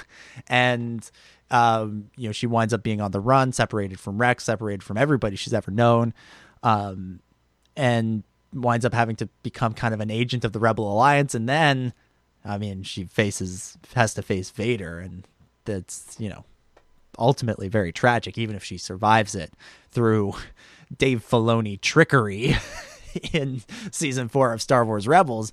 Uh, but there is kind of a her story is a really tragic one, is what I'm getting at, and it had to start. You had to start with her in this um, really sort of happy-go-lucky little sis, uh, annoying little uh, sister, younger sibling kind of vibe, for it to really, I think, for it to have the extra punch because you see her in, in sequences in this movie where she is kind of, you know, she's, you know, you're stuck with me, Sky Guy, and, and that sort of thing. She's really uh, an optimist and an idealist. And, you know, she has basically, she has that beaten out of her by the end of season five. Yeah. Well, I think in most people, it's also a reflection of the war, really, isn't it? Oh, it? yeah. Just Well- at the start, it is almost like, okay, there are stakes, but not massive, massive stakes. we all think the Je- the Jedi are going to win, so it's only inevitable. But then, as the war grows on, it keeps going and going and going, and doesn't seem to be an end in sight. Yeah. And that's when you start getting into more interesting storylines when the Jedi are, are almost uncovering this whole plot. Yeah. You know, when they started to recognize something's not right here, like with the Yoda arc, and they trace the whole uh, Sifo-Dyas aspect. That's when it becomes like, oh, you know, we're really getting into the heart of what's going on here because the war in itself is just a, a facade, really. Um, Well, and- and just- being overste- overseen by a Sith Lord, pu- Mm-hmm. you know, like puppet master. and and what happens to Ahsoka is really uh, a function of, of war stories in general. Like it's it's very hard to keep your idealism and your optimism when you're surrounded by constant death and destruction. And even even if if they can live with that to then be betrayed by the people who are supposedly on your side, it just makes it even it, it makes it even uh, even harder to deal with, and that's where we wind up with Ahsoka at the end of season five, and and her where her story goes from there. It's it's you know, I, and and so I, I think yeah, you needed Ahsoka to kind of come in and and almost be a bit annoying in the beginning, because you know it it is um, you know it, as as Star Wars fans, we know how serious this is. Uh, you know, we know how serious the, the Clone Wars is from an in universe perspective, right? Um, but but Star Wars has always had a fun, has always been fun. Like it's it's not it's not a dark, grim, gritty war movie. You know, it it, it is very it's supposed to be very amusing and and and it's got a silly side to it and and it's and and, and so you know, as Star Wars fans, we think about the Clone Wars as this, you know, hellish battle that ends with the destruction of the of the um of the Jedi and the fall of the Republic. And we have to remember and, and I think characters like Anakin and, and Obi-Wan and Rex, they kinda they have a sense that this is very serious, but we also we also have to remember that they don't know where this winds up. To them, at this point, to somebody just sort of being dropped into it, they're thinking about it in a you know, it's it's not it's they don't they don't know what we know if if that makes any sense. No, they don't. They don't. And um, yeah, like you say, you have to start it off from looking at it from the perspective of a new fan who's never seen Star Wars. You need to introduce them to something that's different, and most of the people who you'll be introducing this to will be from a younger generation. Yeah. So, like you say, it has to be a bit lighter in tone. I mean, just another example there was that brief uh, Asajj Ventress and Obi Wan duel, which is also quite funny, really, because Yeah, in that tries, moment, she, no, she tries no the old. way, Go ahead. Go no ahead. way do you feel like Obi Wan's in any danger whatsoever. There, he's just like, oh look, now I'm impressed. Yeah, she- she tries the- his lightsaber. She she tries the old distract him by throwing your clothes at him trick. I didn't. Re- I forgot that she sort of was like, oh, she's sort of stripping here a little bit. I'm like, Yeah. oh, I remember I remember reading a uh, a review of this movie. I can't remember if it was before or after I saw it, but they were really like they were like, "What's going on with this Ventress character here?" Yeah. it was like, is there a bit of tension between her and Obi Wan? Where's, where's that come from? But yeah. Uh, well, it's funny actually looking at it because we talked a lot about Ahsoka. Actually, we haven't really spoke about Ventress and knowing where her storyline goes as well. Uh, she becomes a very a big player really in the Clone Wars, doesn't she? In the TV show, at least. Oh yeah, I mean, you think about the stories that that the show would go on to tell, and then you think about this story, and you're like, you know, what when when people say, you know, I, I want to watch some of the Clone Wars, where should I start? You almost never hear somebody say with the movie. You know, Yeah. they they almost always say with this arc or with that arc because the the show you know, it, it, it there's so much growth in the show, and it, it's not a show that necessarily tells one story over the course of 22 episodes. Like it, it, it really, but the the growth is a little bit more subtle. But you know, it takes these these foundations that are laid in this movie, and it does some really incredible things with them. And it takes these mm-hmm. really sort of, in a lot of ways, cliched foundations that are are laid here. And it, it takes the story in some unexpe- unexpected places and, and some of the joy in seeing things like the ventress storyline is knowing that she started off as this pretty um pretty basic villain just sort of villain of the week. You know she has two two lightsabers. She fights obi-wan but there's no way she's going to ever win. And if the show had just remained that for six seasons yeah, it wouldn't have been a great show. But they they took No. this character and they they made her in season three. They they really turned her story on its head and made it so much more compelling and turned her into one of the great Star Wars villains. Hmm. And it's good to know And, actually and where not even necessarily and not even well yeah, and not even she's not even necessarily a villain by the end of the series. I mean, think about where she is in Dark Disciple. Like it's she's more of a more of an anti-hero. Hmm. But the other interesting thing I find Mm-hmm. actually is just even that brief scene at the start with, with the villains, and you've got Ventress kneeling and Dooku and Sidious, and you just, I just thought to myself then how within a click of her fingers, Sidious would just turn all that upside down. Um, Yeah. when we get to season three. Um, and we know that Sid, you know, Sidious is the real person behind all of this. We don't actually see him. Uh, I don't think we see him again in the movie.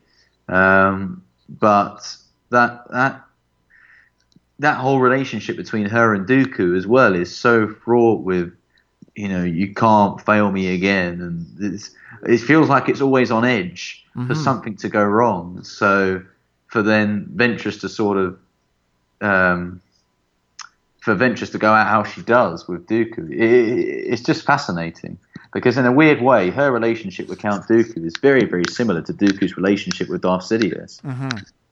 In the sense that, you know, Sidious as well. The way that Dooku's so uncaring about Ventress and is ready to let her go at any point. That's exactly what Sidious is like with Dooku. And Yeah. when we get to season six, you know, he's force choking Dooku from galaxies away. Well, yeah. Uh, I mean, you know, the- that's what Ventress becomes. That's that's what Ventress is like to Dooku throughout seasons one to three. That's what Dooku becomes by the time we get to season five and six. Yeah, I mean the the whole the whole ideology of the Sith, you know, the the rule of two. The idea is that you know the the master will will teach the apprentice everything the apprentice needs to know, and then the apprentice will um, kill the master and and take on that that rank, that title, and train another apprentice, and that's how they'll keep the the Sith lineage going. But Sidious and and in a lot of ways tries to subvert it. I think.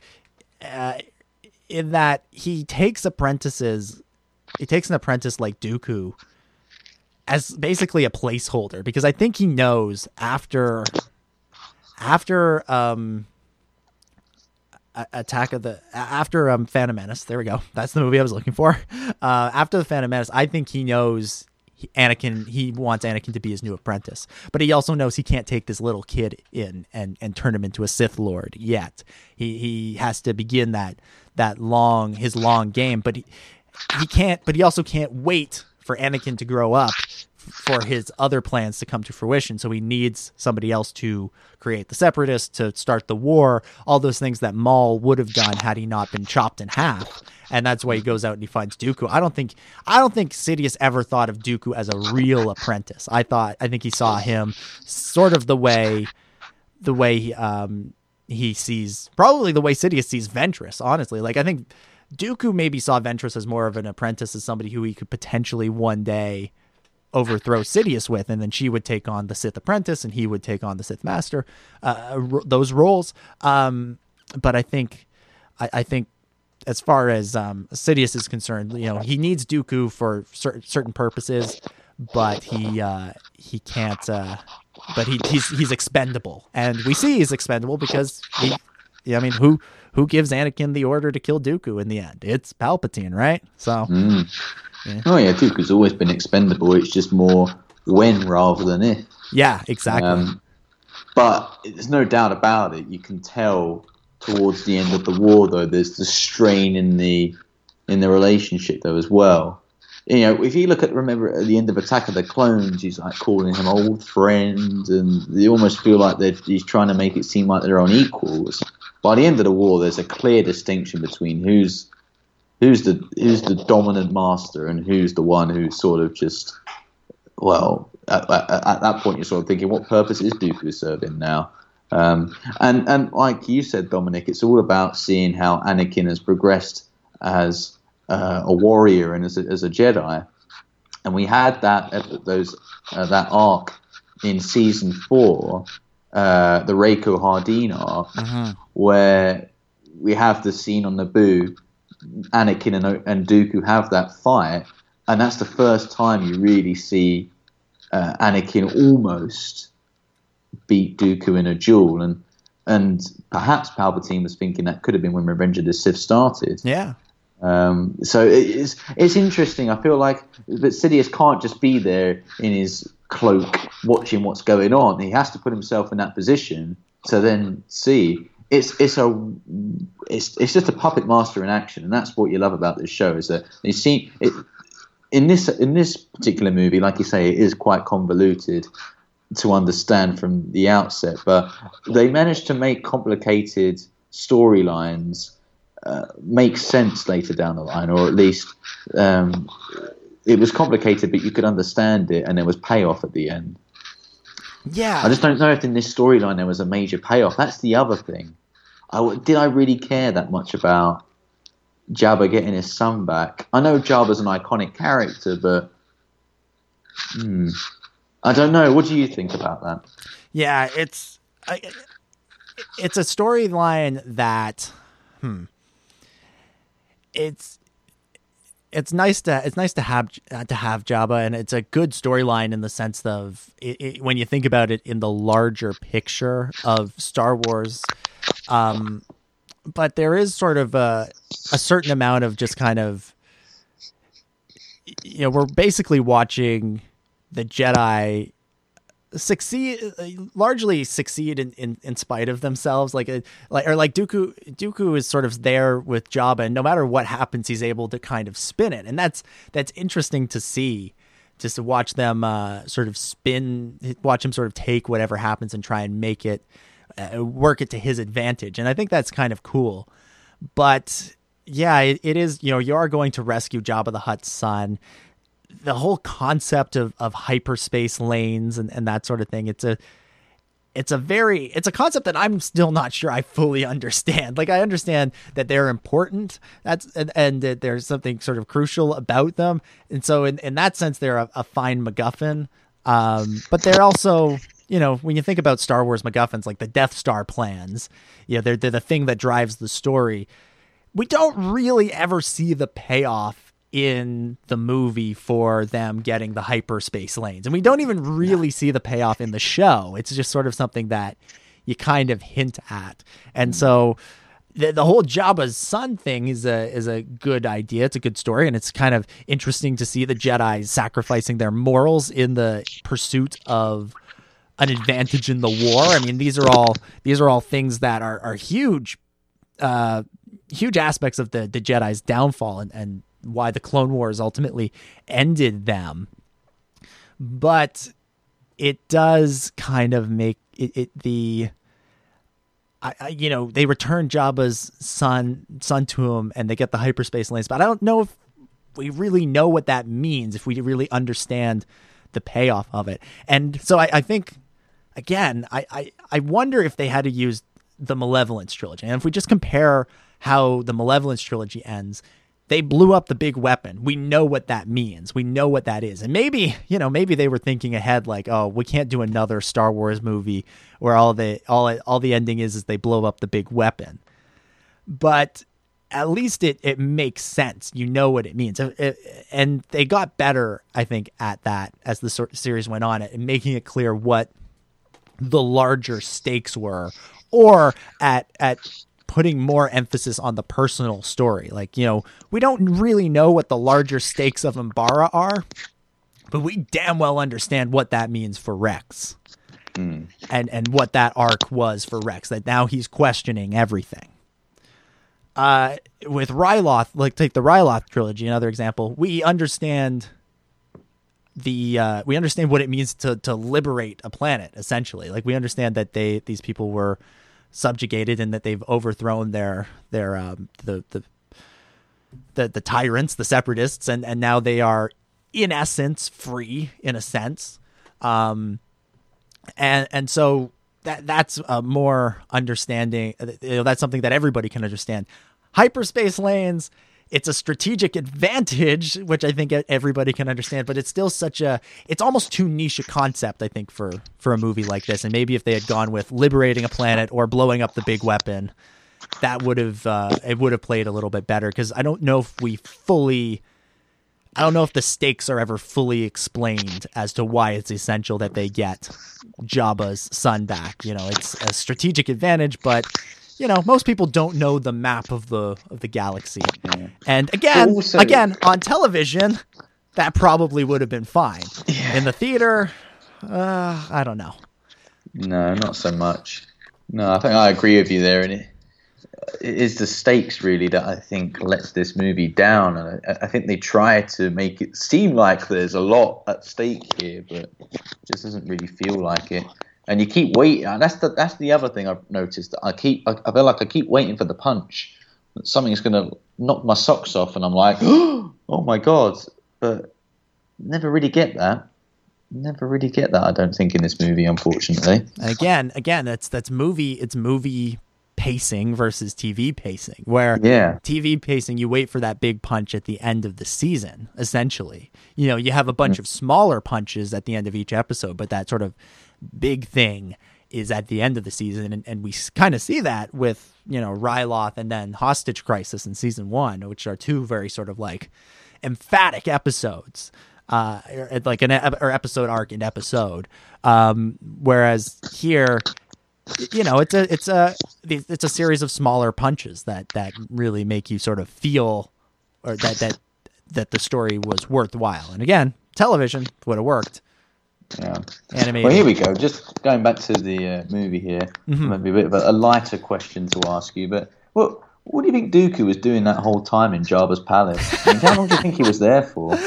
He's just hanging out, watching the watching the show, just kind of you know chilling. it was earlier in the uh, uh, in the movie when he was speaking to Ventress on hologram. He sort of like walked away from everybody. I was just like, "What do you think he was doing? Having a little chat about oh, how's it going in Jabba's palace?" Him and? Jabba are just chatting about- sleep and a nice little drink of wine or something. I mean, I don't know, I don't know what he's been doing there. him and him and Jabba are just chatting about being evil. They're like, "How's being evil for you? Oh, it's fine for me. How's being evil for you? Oh, it's doing all right.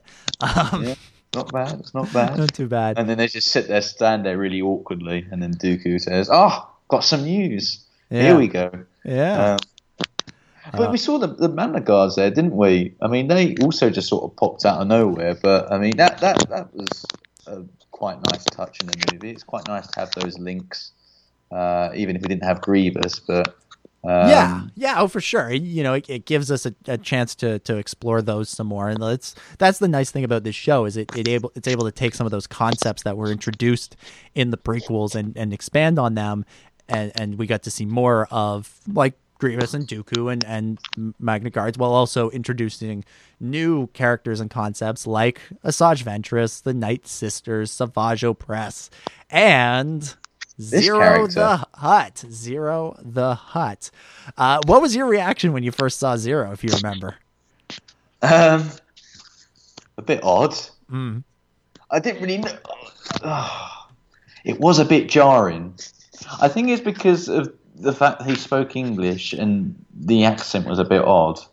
It didn't. It didn't bother me to the extent that I was like, "Oh, I've got to turn away now." Yeah. See, for, It's a bit like, oh, it's hard. It's hard to say because now I don't mind him that much, but at the time I probably was a bit perplexed. What, what about yourself? it, I think it was just it more than anything. It was the English. I think, like just the fact that he's speaking, he's not speaking Huttese, because we'd never really seen that.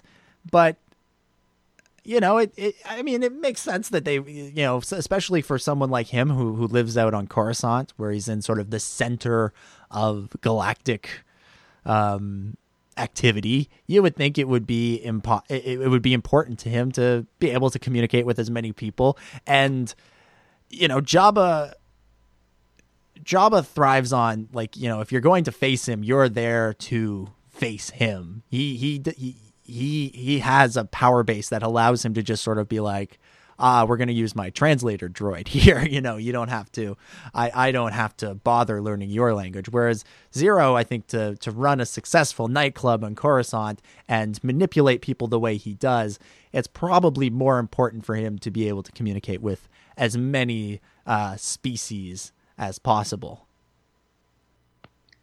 I, well, I never knew if he was that intimidating. I don't know about you, Dominic, but at the start I had a trouble just because of his voice. Yeah, yeah, it, it was a little bit. Uh, it's it's it's different. It's different, but Yeah. I also like that that it is different. That it is weird.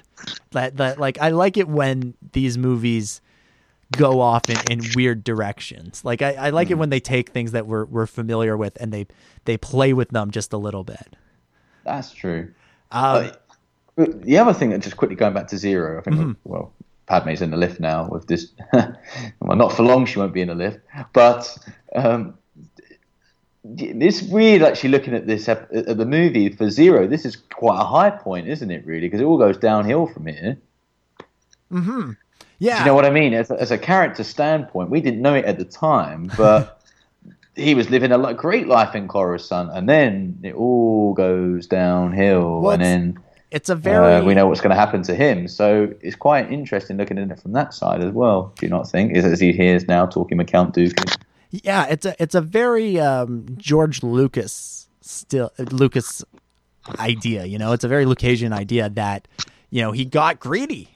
He got he went decided he wanted more power and he sought he, you know, he got selfish and he sought power and he to the point where he, you know, I mean, Rotta is Jabba's son, but he's a baby. He's an innocent in all of this. You know, he, he may grow up to be an, an evil person or an evil an evil Hutt, but he was at this point an innocent. And you know, Ziro risks his nephew. He risks this innocent, and he he makes a deal with Dooku and the, with with the Sith and all that, and and he all of all in an effort to grow his power, and you know through that he winds up losing everything. That's that's very very much a George idea. I mean, that's basically what happens to Anakin. Is he he gets selfish, he gets greedy, he wants more power. Um, all and and and and in doing so, he loses all of all the people he loves and cares for. Now, one uh, one one scene that we kind of we, we just kind of skipped over that I want to go back to was um, Anakin and Ahsoka talking in the desert, where Ahsoka kind of tries to get a little bit out of Anakin about his past.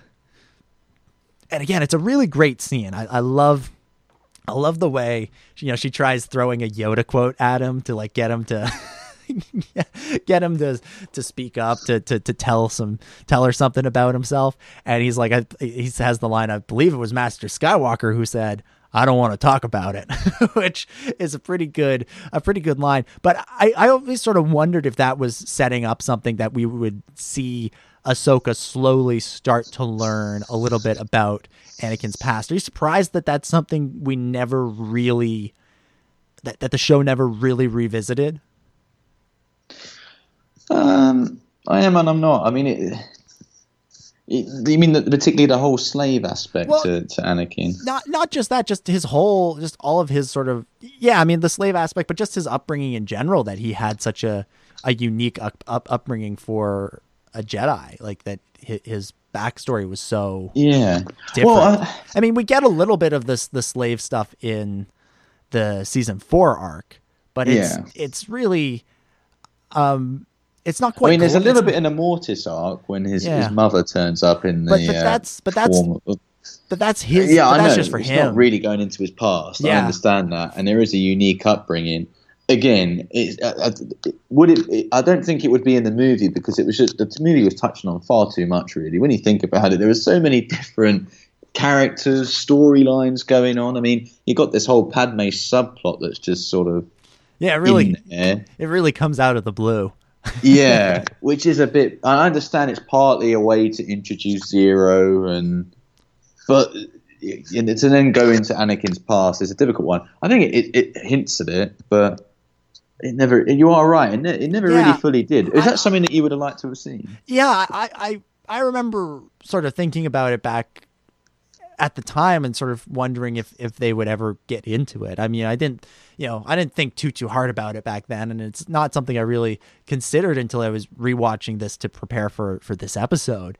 But it does kind of seem like they're kind of setting up that maybe one day she'll find out some of some of his backstory, and that could potentially be a bonding thing for the two of them but it, it never quite uh, but they never really address it again except for that little bit in the the slavers arc. And and that's it's a little bit um not quite glossed over in there but you don't have that moment where Anakin and, and Ahsoka sit down and Anakin sort of lays out his his pain. And and you know Anakin doesn't really talk about that with with anybody. He he barely talks about it with Padme. Really, the only person he talks about it with, obviously, is, Palpatine, and Palpatine uses it. Well, Against he's talking him. a little bit about here, Count Dooku, isn't he? About his uh, feelings towards this planet. Yeah, but, but just interesting because you're highlighting about it now feelings of pain and loss but you are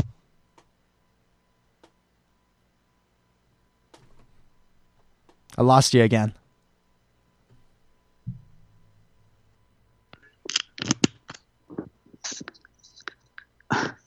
I was just saying with uh, Count Dooku in that particular scene he just just now as he's fighting Anakin he talks about um, Anakin's past briefly about the pain and, and feelings he has towards this planet um, but do we does Anakin ever really go back to Tatooine after this He doesn't. I I I can't say he ever really does. He um I mean, or at least you know you, you feel like we would remember if there was something big that happened, but I don't. I don't really recall Anakin going back No, after this, I which in don't- itself, I guess, is quite. You know, it, it, it's a big story that he's back at Tatooine, really, isn't it? Yeah, yeah, that he goes back there this one time, and you know, I always find it interesting. Like this is something the show does a couple of times. Is they have the the Sith characters, the dark side characters, almost trying to tempt the light side characters to the dark side. Like Dooku does it here with uh, with Anakin, and um, also by the way, we have Ahsoka in her Rey cosplay here. Oh, yeah. look at that! I just it's just it struck me the other day when I was rewatching this. Like she's got the sort of the backpack and it's the cloth and it makes the the X. It's a little bit. It's very Rey esque. Um, but uh, you know. Dooku's kind of trying to tempt Anakin, like you know, give in to your anger, give in to your, or, or he's just pointing out that Anakin has these um, these darker feelings towards this planet, and he does that again in Revenge of the Sith to to an extent when they're having that sort of saber clash. Um, and then Maul does it to Obi Wan. You know, he kind of suggests that, hey, you're tapping into the dark side here, buddy. You're you're um you're uh, you're you're getting you're you're falling. You're you're slipping, and I quite like that aspect to the duels, though. Some people might find it a bit hokey, or you know, everyone's sort of talking, but it adds something because you can't. There's only so much action I can see of people like hitting each other with lightsabers. When you've got the the the sort of discussion, it's because there's usually a backstory there, and there's a bit of um, history, yeah. It builds the tension. I Oh, find. oh, it certainly does. Like, I'm not saying it's a it's a bad uh, it's a bad concept. I'm all I'm pointing out is it's a little is is, is I just find it interesting, like from an in universe perspective. Like, is Dooku hoping that he can tempt Anakin to the dark side? Is Maul hoping he can tempt Obi Wan, or is he just kind of taunting him? Like, you know, there's Well, you wonder how much Dooku really knows. Of, of, of- well, Dooku doesn't know mm, as much about Sidious's plan as he thinks he does. Another example was in that scene with Ziro, Padme, and uh, Dooku. How he's like, "Oh, it's Senator Amidala." He doesn't because he doesn't know the relationship between Padme and Anakin. I don't think. no, no, I don't think he does either. Um, I think he just Which, which, because I feel like if he does, if he did, he would be targeting her more. yeah, I- or or he, he would. Do you know what I mean? And there was that scene in season four, I think, actually, when they're on Naboo, um, the whole Grievous Anakin exchange, and Sidious suggests to Dooku how he could trade Senator Amidala, and, and Dooku's like, "How can you be sure that Anakin would agree to those terms?" And you know, Sidious is like, "I'm pretty sure." Sorry, how Senator Amidala would agree to those terms, and he's like, "I'm more, I'm more than sure that she will," yeah, because he knows the whole backstory. oh yeah, So that's the fascinating thing. yeah. Um, again, the relationship between Dooku and Sidious isn't as close as, as Dooku would think it is. Yeah, I, I, I agree. Um, what um, I yeah, I, I'm just kind of wonder. Like I, I bring that up mostly just because I, I wonder, like how much of it. Like I think with, I, I wonder if it's if is it an actual feeling of like I want to turn this person to the dark side, or if it's like just kind of like they're mocking them almost. Like the Jedi are supposed to have the moral high ground, and you know, there's there's uh, Dooku and, and Maul and, and they're like, no, you're you're we're the same. You're tapping into it, you know. Uh, you're we're tapping into these same emotions for this battle, and I, I wonder if there's a an element to that. It's it's cool. Like I'm not I'm not um Yeah. I'm not criticizing it or anything. I'm just I just thought it was kind of Well, a lot of them do of Anakin, though, and I think it's because we know what Anakin's going to become. He does Yeah. have those dark side traits in him. Yeah. And I wonder Um, if, where- whereas, you know, he doesn't. When they're doing it with Obi Wan, it's not really the same because Obi Wan doesn't have those. I think. I think they tried, like Darth Maul. I think tried to test it out of Obi Wan. Mm-hmm. But Obi Wan never gave in. Whereas I think Anakin, I think they. It's almost like perhaps they can feel it. They can feel the dark side traits um, that are emanating from him. I mean, look at what Anakin now as he's threatening Jabba. Mhm. Uh, it's not a very Jedi thing to do, but No. uh, um, it, it, it, it's, it's fascinating. Um, I, you you wonder whether that is partly the reason, just because of what who Anakin is. yeah yeah it does it makes you wonder. It makes you wonder. Even at this early stage, he- he's, he's showing those um, dark side traits. Good to see Ahsoka winning though. Yeah. I thought was, the other thing, good thing is is the obstacles that the two characters face sort of uh, they're the right sort of challenge, really, wasn't it? Anakin faced Dooku because Dooku, Dooku's a little bit better than Anakin at this stage, and then Ahsoka had to deal with the Magna Guards because the Magna Guards are a little bit better than Ahsoka. Um, It's almost like a ga- game. I Mm-hmm. Well- feel like I was playing. One thing, one thing we haven't touched on, and this is something I think we talked about a lot when we did the the original run of the show, is Anakin fighting Dooku in between Attack of the Clones and Revenge of the Sith. This was a Ah. big, this was a big deal for a lot of people. A lot of people really took issue with it, and I mean, personally, it doesn't bother me. Like, partially, partially because you know, I, I don't necessarily. I, I, I don't always think about Clone Wars when I'm watching the films, and so I, I just sort of think, oh yeah, he's he's sort of done that. Um, but I I I I, I I I also think that Anakin, you know, the Anakin we see, if you want like that connection between the Clone Wars and and the the films, the Clo- the Clone Wars Anakin is much more of a trash talker. Like he gets into it a little bit more with uh it, it, with Dooku and you know sort of saying things, and so saying my powers have doubled since we last met.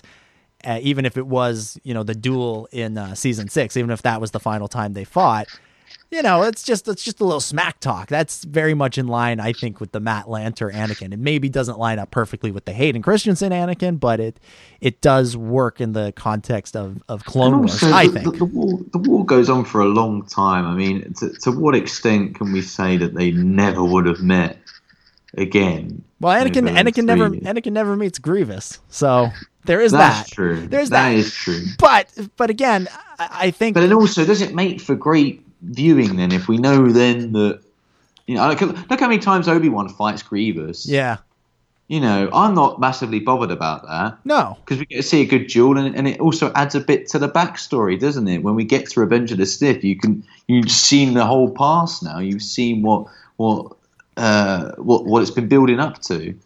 Mm-hmm. I understand with Dooku, it's perhaps it's just it's only because of that line. It's because of that line. Yeah, I, I, if that line wasn't there, I don't think anybody would think twice about it. But it it it is there. Um, and and and I don't know. It's just one of those Star Wars things, you know.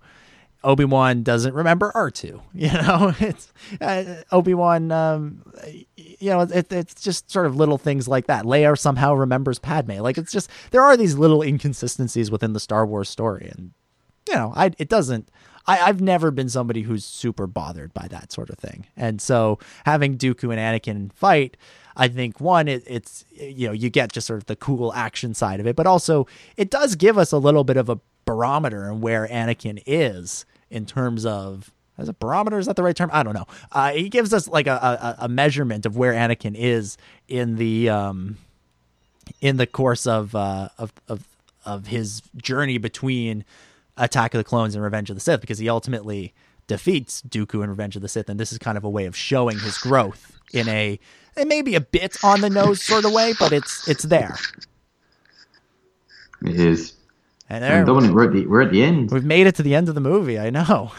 I don't know how much we actually talked about the movie, but I actually think it was better that we didn't speak that much because I don't know how much we would have had to say. Apart from briefly the ending there, Mm-hmm. that was the moment that I was a bit like, yeah, this isn't going into Revenge of the Sith. well, yeah, I was What's going on here? yeah, when it ends, I'm.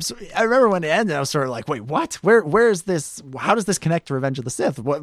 Like I said, there better be a sequel. Um, but uh, let's let's talk quickly during the credits.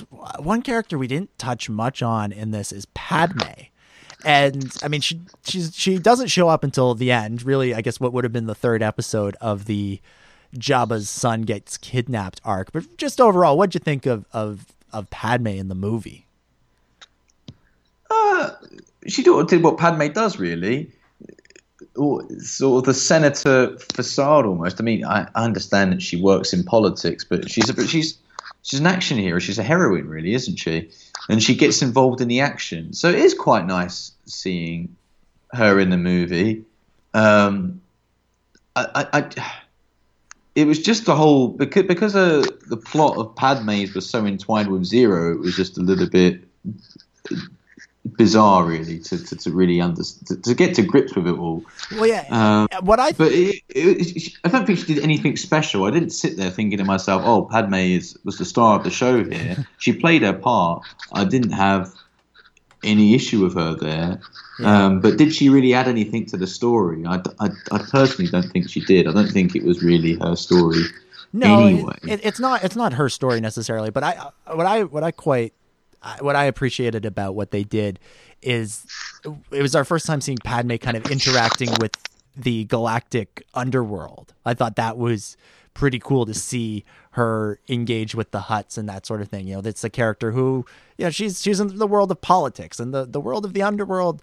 Well, it's maybe not as far from politics as as we may think, and I think there's a little bit of I think it's kind of interesting that that she's the one that sort of gets draft, drafted into to doing that, and it was also nice to see her in action um, on her own for a bit after Yes. you know the last time we we saw Padme, uh, you know, chronologically in the story or in um, real real life at the time was um, Revenge of the Sith, where she doesn't, you know, she's, she- I mean, she's pregnant all the way through that movie, so Yes, you know, would have been would've- much action, yeah, she, didn't- she didn't get a ton of action, so it was nice that it was nice to see her sort of get a proper Do you action wonder if story. we ever would have got to a point in Clone Wars where we would have stopped seeing her doing action set pieces because Well, of the pregnancy? It's it's funny they were one of the arcs they considered for the end of the series was this arc where Padme basically try went around to a bunch of different separatist planets and she tried to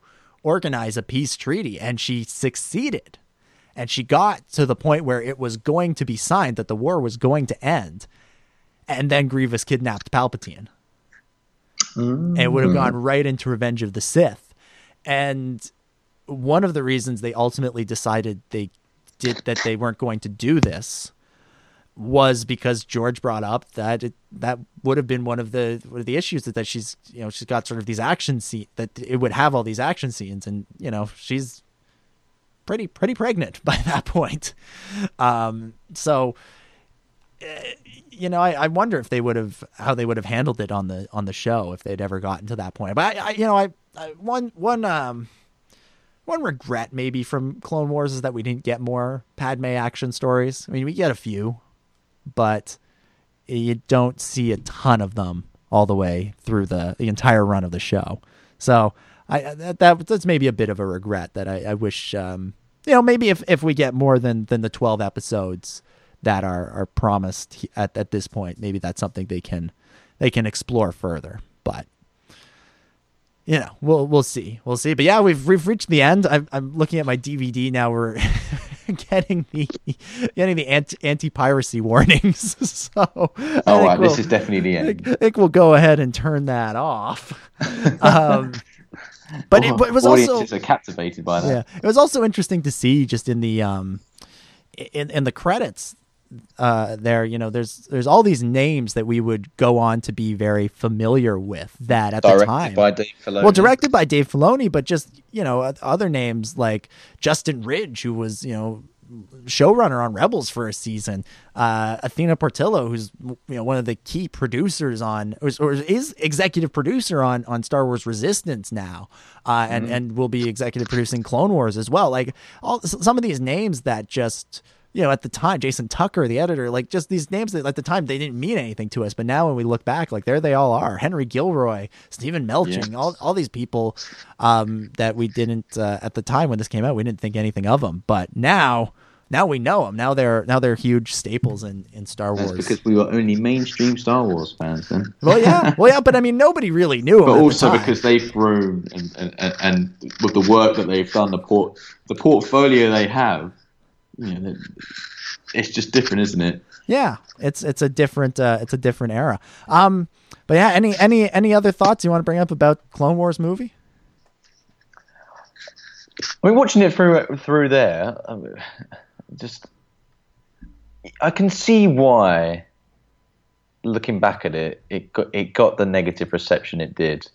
I, I feel like w- when we were talking through it, it, it, this is why I love the whole discussions here. Is is you start you start to realise that we hit the nail on the head really as, as to why at least this my opinion. People may disagree, but I think Mm-hmm. we've hit the nail on the head with why the movie didn't work. Um, and it feels Like it feels it- like a it- little bit. Maybe, maybe we've been bashing it a little bit, but you know, this was the starting point, so it was always going to be a difficult premise to start with because they were throwing in so many different concepts. But you've got to be bold and brave And- and to I- then to reap the rewards in the future. and I- and I think um, I, I think you know I, when we're saying it it didn't work, it doesn't necessarily work as a movie, but as as the beginning of the Clone Wars, I think it you know it sets up it sets us up in this universe. We understand who all these characters are. As a TV pilot, I think it works very well, and for what and it laid the groundwork for what the show would become. And like you said, you have to they have to start somewhere. They have to you know those some of those moments that you get to later on they they wouldn't be as powerful if we hadn't if we didn't know where they came from. You know, it's Ahsoka mm-hmm. leaving, like that's such a that's a great arc on its own that even if you don't really know the backstory, you can probably enjoy it. But when you know the backstory and you know everything that her and Anakin have been through, where they started from, which you have to see the movie to see that. You know, when you see you watch that all the way through when, when you've watched all the way through from the movie to the conclusion of season five I mean, it, it makes that that moment where she walks away all the more powerful. And so, even if even if it seemed like we were maybe, you know, I, I do think I do think we wound up being a little bit more. Uh, we took a little bit more of a critical eye to this than we have in the past. I I do think it, it, that's more just from a, a standpoint of this was released in theaters. It it does it did it did kind of, and, and we were sort of trying to understand why the reaction to the movie was so much harsher than the reaction to the show. Well, like, it's, it, the purpose of this, we weren't. I, I, I don't believe anybody who's listening, um, and ourselves included, were going to drastically change our opinions of the No. movie watching it again. I mean, we, we made the point of saying that a lot of people focus on the TV show. That's just a fact. And the movie did get a negative reception in the cinema, and I think, as you said, it's because look, Solo's got a negative reception at the cinema. Um, I really enjoyed that film, but not everybody did. Um, Last Jedi as well, but it's because it's a movie. When you've got a movie, you've got high stakes. Even Rebels as a TV show, it- there were times when we'd be critical about it, um, but we still liked it as a whole. It's the same with the Clone Wars.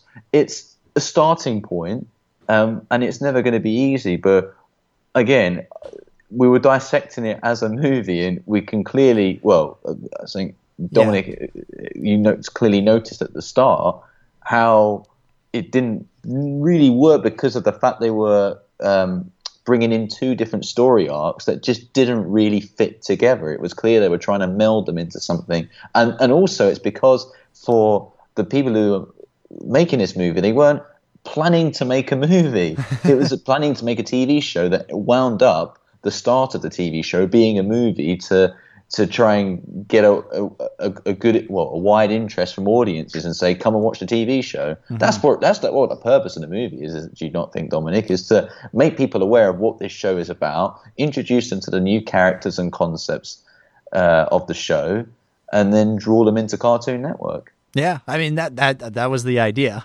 whether whether or not it worked, um, you know, we'll never know. Um, Well, it did to an extent because we wouldn't have. wa- I, I don't know if I would have watched the show. Well, maybe I would have watched the show don't- anyway. But it's yeah. but at least I knew it existed.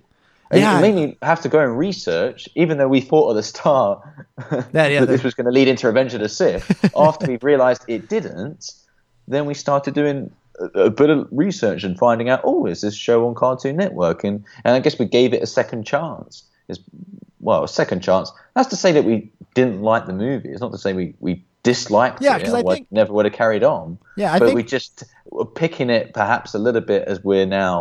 10 years older by the way as well so we weren't thir- we're not 13 anymore so we can maybe pick it out a, a little bit more Yeah, and and you know when we're we're discussing this, you know, as as we're discussing the legacy of the show, there is kind of that feeling of we gotta uh, of of look of looking at it, you know, looking at how the show started and and you know, not just you know there there were some missteps along the way, and I think that's uh, important to acknowledge as well. So you know, you brought up Rebels. There's a, I think there's an interesting comparison. Whereas I I, I think you know, Clone Wars, you know, it didn't put it necessarily have the strongest start, but it got really good and it had so much room to grow and it grew and, and became so, so much more than anybody ever expected. Whereas Rebels got started really, really strong with, with Spark of Rebellion.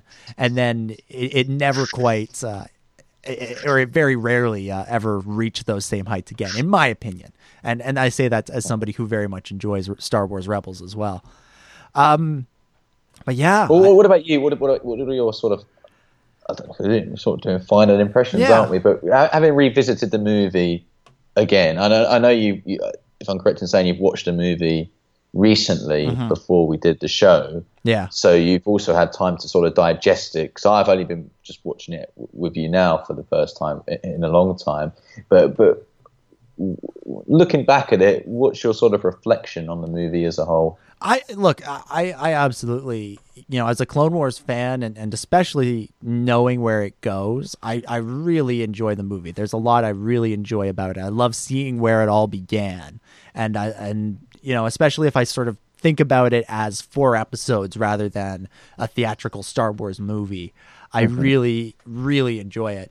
Um, but as I, as I've sort of laid out a couple times in this episode, is I think I think it would have been stronger as four individual episodes rather than a movie.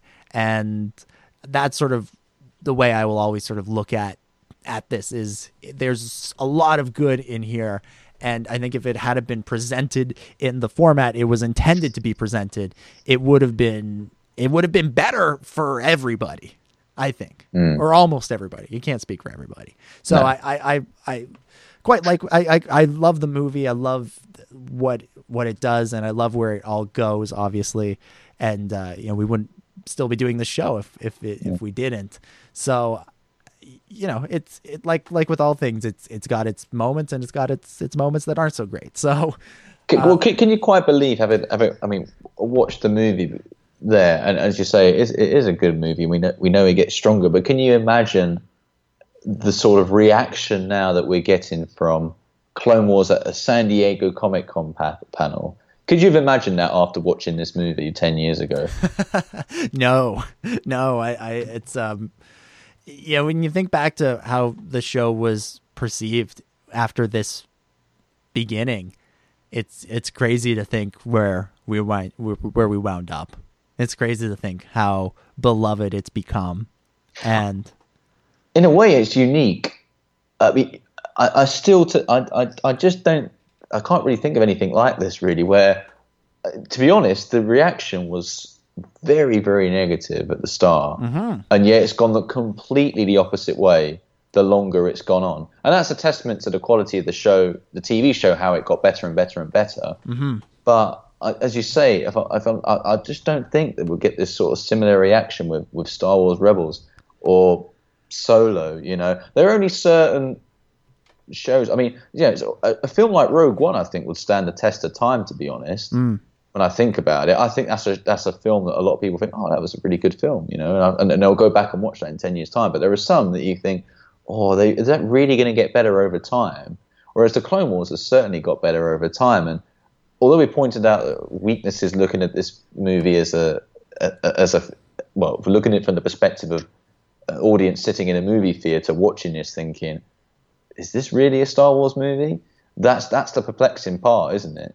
But when you're watching it, as you said, as a TV show, it's it's completely different, and that's what it is. That that is it. When we the the big testament to this is, if you look at it through the lenses of one aspect, you get a completely different view of, of what this is, don't you? If you look at it from the perspective of a movie, it doesn't work. If you look at it as a perspective of a TV show, now you get why it's like it is.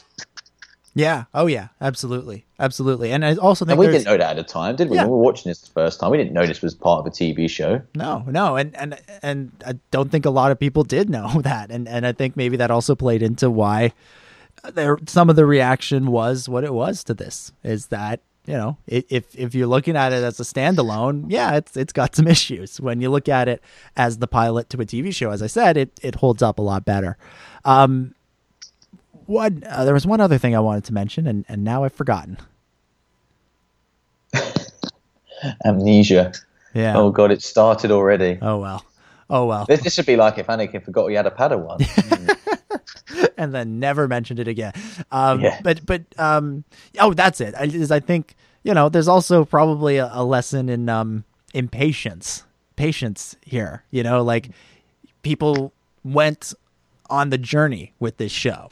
And it, it, it got off to a rocky start with, with this for sure, but people went on the journey with it and wound up we wound up with not one but but two hugely iconic characters that I don't think many people would have guessed after just this uh, this show, and uh, you know the the the love for the show has only grown in the past ten years to the point where, like, like you said, I mean, we never would have imagined the reaction that it got uh, at Comic Con when it was announced that it was coming back in in two thousand and eight. Never Well, would have guessed at the, the legacy of the film is not necessarily just the TV show that follows, but if you're looking in, at the movie itself, I mean, just look at three characters that were properly introduced into this film that nobody Mm. really heard of: um, Captain Rex, Asajj Ventress, and Ahsoka. Okay, you sort of heard of Ventress, but not massively. And those three are now some of the most popular characters in the whole u- in the whole Star Wars universe, are they not? Yeah, I, I mean, Or the uh, most interesting characters. Ahsoka, Ahsoka and Rex have huge, huge followings, especially uh, uh, Ventress too, to a certain extent. But they have huge, huge followings of, of, of dedicated fans, and and I mean, you you see it anytime Ahsoka pops up in anything, just the the love that exists for that character, and and so you know the legacy of of the the movie, I think, really is just part of the series to me. As far as when I think of when I think of the Clone Wars and I think of the Clone Wars movie, I just think I think they're they're one and the same essentially, and that's it's just a part of of the show's legacy and and what what wound up uh, being built from that. And the other interesting thing to look at perhaps is what would the reaction be if there was a Clone Wars movie next year? Well, if it if it was like how it how it is in uh, season five, I think, uh, or seasons five and six, or four, five, and six, I think people would have been uh, would be pretty excited. Um, They'd be pretty excited if Yeah. instead of on the streaming site, they decided to go and air the four Siege of Mandalore episodes on the big screen. Oh, don't even don't even tempt me with that with that vision. Oh, that would be so great. That'd be so great. Imagine to see those those episodes if they are truly what we. I'll tell you what, that, that would get a better reception. Yeah. I think. I I think so Uh-huh. too. I think so too. Oh man. Ah, right. I You just and also you just brought um, spoilers more back for Solo, so Yeah. people wouldn't be surprised as to why he's in there. yeah. Ah, give me, get, let's get us in a Disney marketing team. They got it all wrong. yeah. Oh man, I think uh, I think with that we will begin to wrap things up for this month here on the Clone Wars Strikes Back. Eh, Thank you everybody for listening. Hopefully you enjoyed our conversation, whether you watched along with us or whether you just listened to the podcast as if it were I'd a like regular to think that podcast. Our train of thoughts of, of not steering too too close to the movie, that it'll be a good listen. Even Yeah, if you don't well- watch the movie. So I think I think the best uh, the best commentaries, especially when they're done by people who are not involved in the making of the movie, um, are the ones where people you know actually they aren't just describing what's on the screen. You know, it's more interesting than just sort of going, well, now we see this and now we see this. Well, if I just wanted Yeah. that, I'd just watch the movie. Um, so I, you know, yeah, you know, even we're not experts in how it all works. We can't sit there going. Oh, and this part was very, very difficult when we were trying to get Jabba the right shape. Yeah.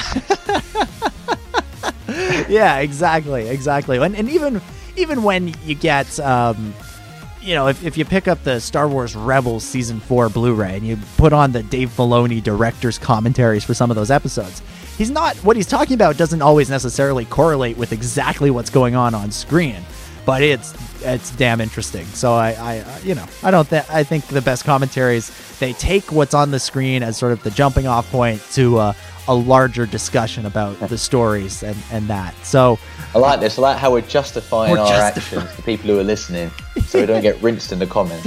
exactly, exactly, justifying it. Um, anyways, I could like talk about the movie. yeah, we did go off on a, a long Revenge of the Sith tangent there, so you know, it's all well. all good stuff. All This good. is between episode two and Revenge of the Sith, so we should. At least we weren't talking about Return of the Jedi. Then that would be a tangent. Yeah, well, it's all Star Wars, so it's Yeah, all well. it's all fair game in my opinion. But you know, that's neither here nor there. Anyways, I hope everybody enjoyed that. Uh, we'll be back in September. Not quite sure what we have in store, what we'll what we'll be doing then, but we will be back then. We'll talk some more Clone Wars. Maybe we'll bring back the character discussions that we started before uh, we went on that two year break. Uh, or maybe we'll have something else. Who knows? So uh, make sure you keep your eyes on uh, on your iTunes feed in September. Speaking of uh, places you can find the episode, don't forget we talked about it off the top. Our new website tcwstrikesback.com, and uh, if all goes according to plan, by the time you ne- sometime between now and the next episode, we'll also have a dedicated iTunes feed for the Clone Wars Strikes Back. So you can, uh, if you want to subscribe to that to make sure you really never miss an episode, uh, you can, you can, you'll be able to do that. So we'll, we'll um, keep you posted on that. So to, to find out, to hear about that, to know where, when, uh, when to expect it, uh, you can uh, make sure you're following us on social media. But you, just search for the Clone Wars Strikes Back on Facebook or follow us at TCW Strikes Back on Twitter. You can follow me personally at DominicJ25 and you can follow Ciaran at CDuggan6. And uh, once uh, once the, the dedicated iTunes feed is up, you'll be able to uh, you'll be we'll we'll make sure to put it out in all those places so people can uh, subscribe if they want in the but in the, you also make sure you subscribe to Star Wars Underworld. That's where the show has always been released and will continue to be released uh, until the end of time, probably.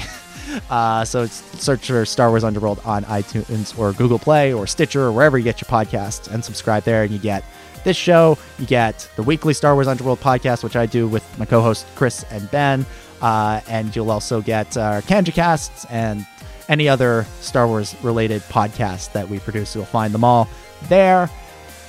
Ciaran, thank you so much for doing this. If there's uh, any, any anything else you want to promote, places people can find your work. Uh, mainly for the local newspaper, the Lancashire Telegraph, but unfortunately, there's not really many Star Wars links. You gotta, you gotta get, Um, you gotta get on that. You gotta. I have. I need to. Uh, I need to get people into shape in East Lancashire. Yeah. And start uh, getting on the Star Wars train. But I mean, the thing is that now and then they'll have comic cons, but I think I can tell that we're starting to get into the horrible autumn season because all of the summer events are starting to come to a close. Really.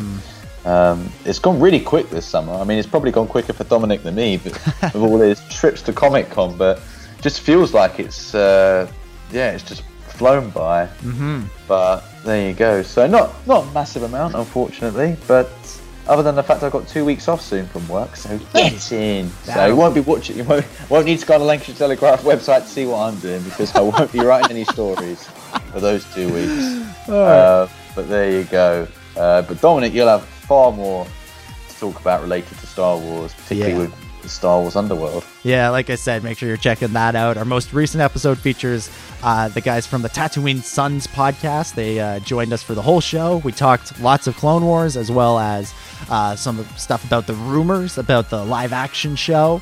That should be pretty cool.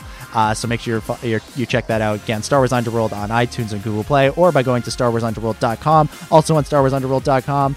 Um, you'll find all the latest breaking Star Wars news about all things, including the return of the Clone Wars, Episode 9, whatever's going on with the standalone films, books, comics, and so much more. Again, that's StarWarsUnderworld.com. And again, I'll just plug our website again because we're excited about it. TCW Strikes Back. You can find all of our back episodes uh, in a really uh, convenient place. Uh, and you can also find all the old episodes of the Watchers of Westeros as well, which was our Game of Thrones podcast. So uh, check it out. Let us know what you think. There's also a place uh, on the on the website to sign up for a mailing list where we will uh, will alert you by email uh, when we have new episodes. And who knows, we may throw in some other fun stuff into that. We're still working on uh, on some ideas there. So do that. Check out the website. Let us know what you think of it. Um, you can also email us, Clone Wars Strikes Back at gmail.com if you want to let us know your thoughts on anything related to Star Wars The Clone Wars or something said on the episode. There's also, again, pr- just promoting the website. You can go to tcwstrikesback.com slash contact dash us. There's a little contact us form. Uh, and it will uh, send us send us uh, along the emails that you uh, you guys may or may not have uh, about uh, all things all things Clone Wars yeah, that's it. I think that's really it for the for uh, for this month. So we'll see you in September. Hope you all enjoyed our commentary for the Clone Wars movie. Uh, thank you all for listening, and may the Force be with you.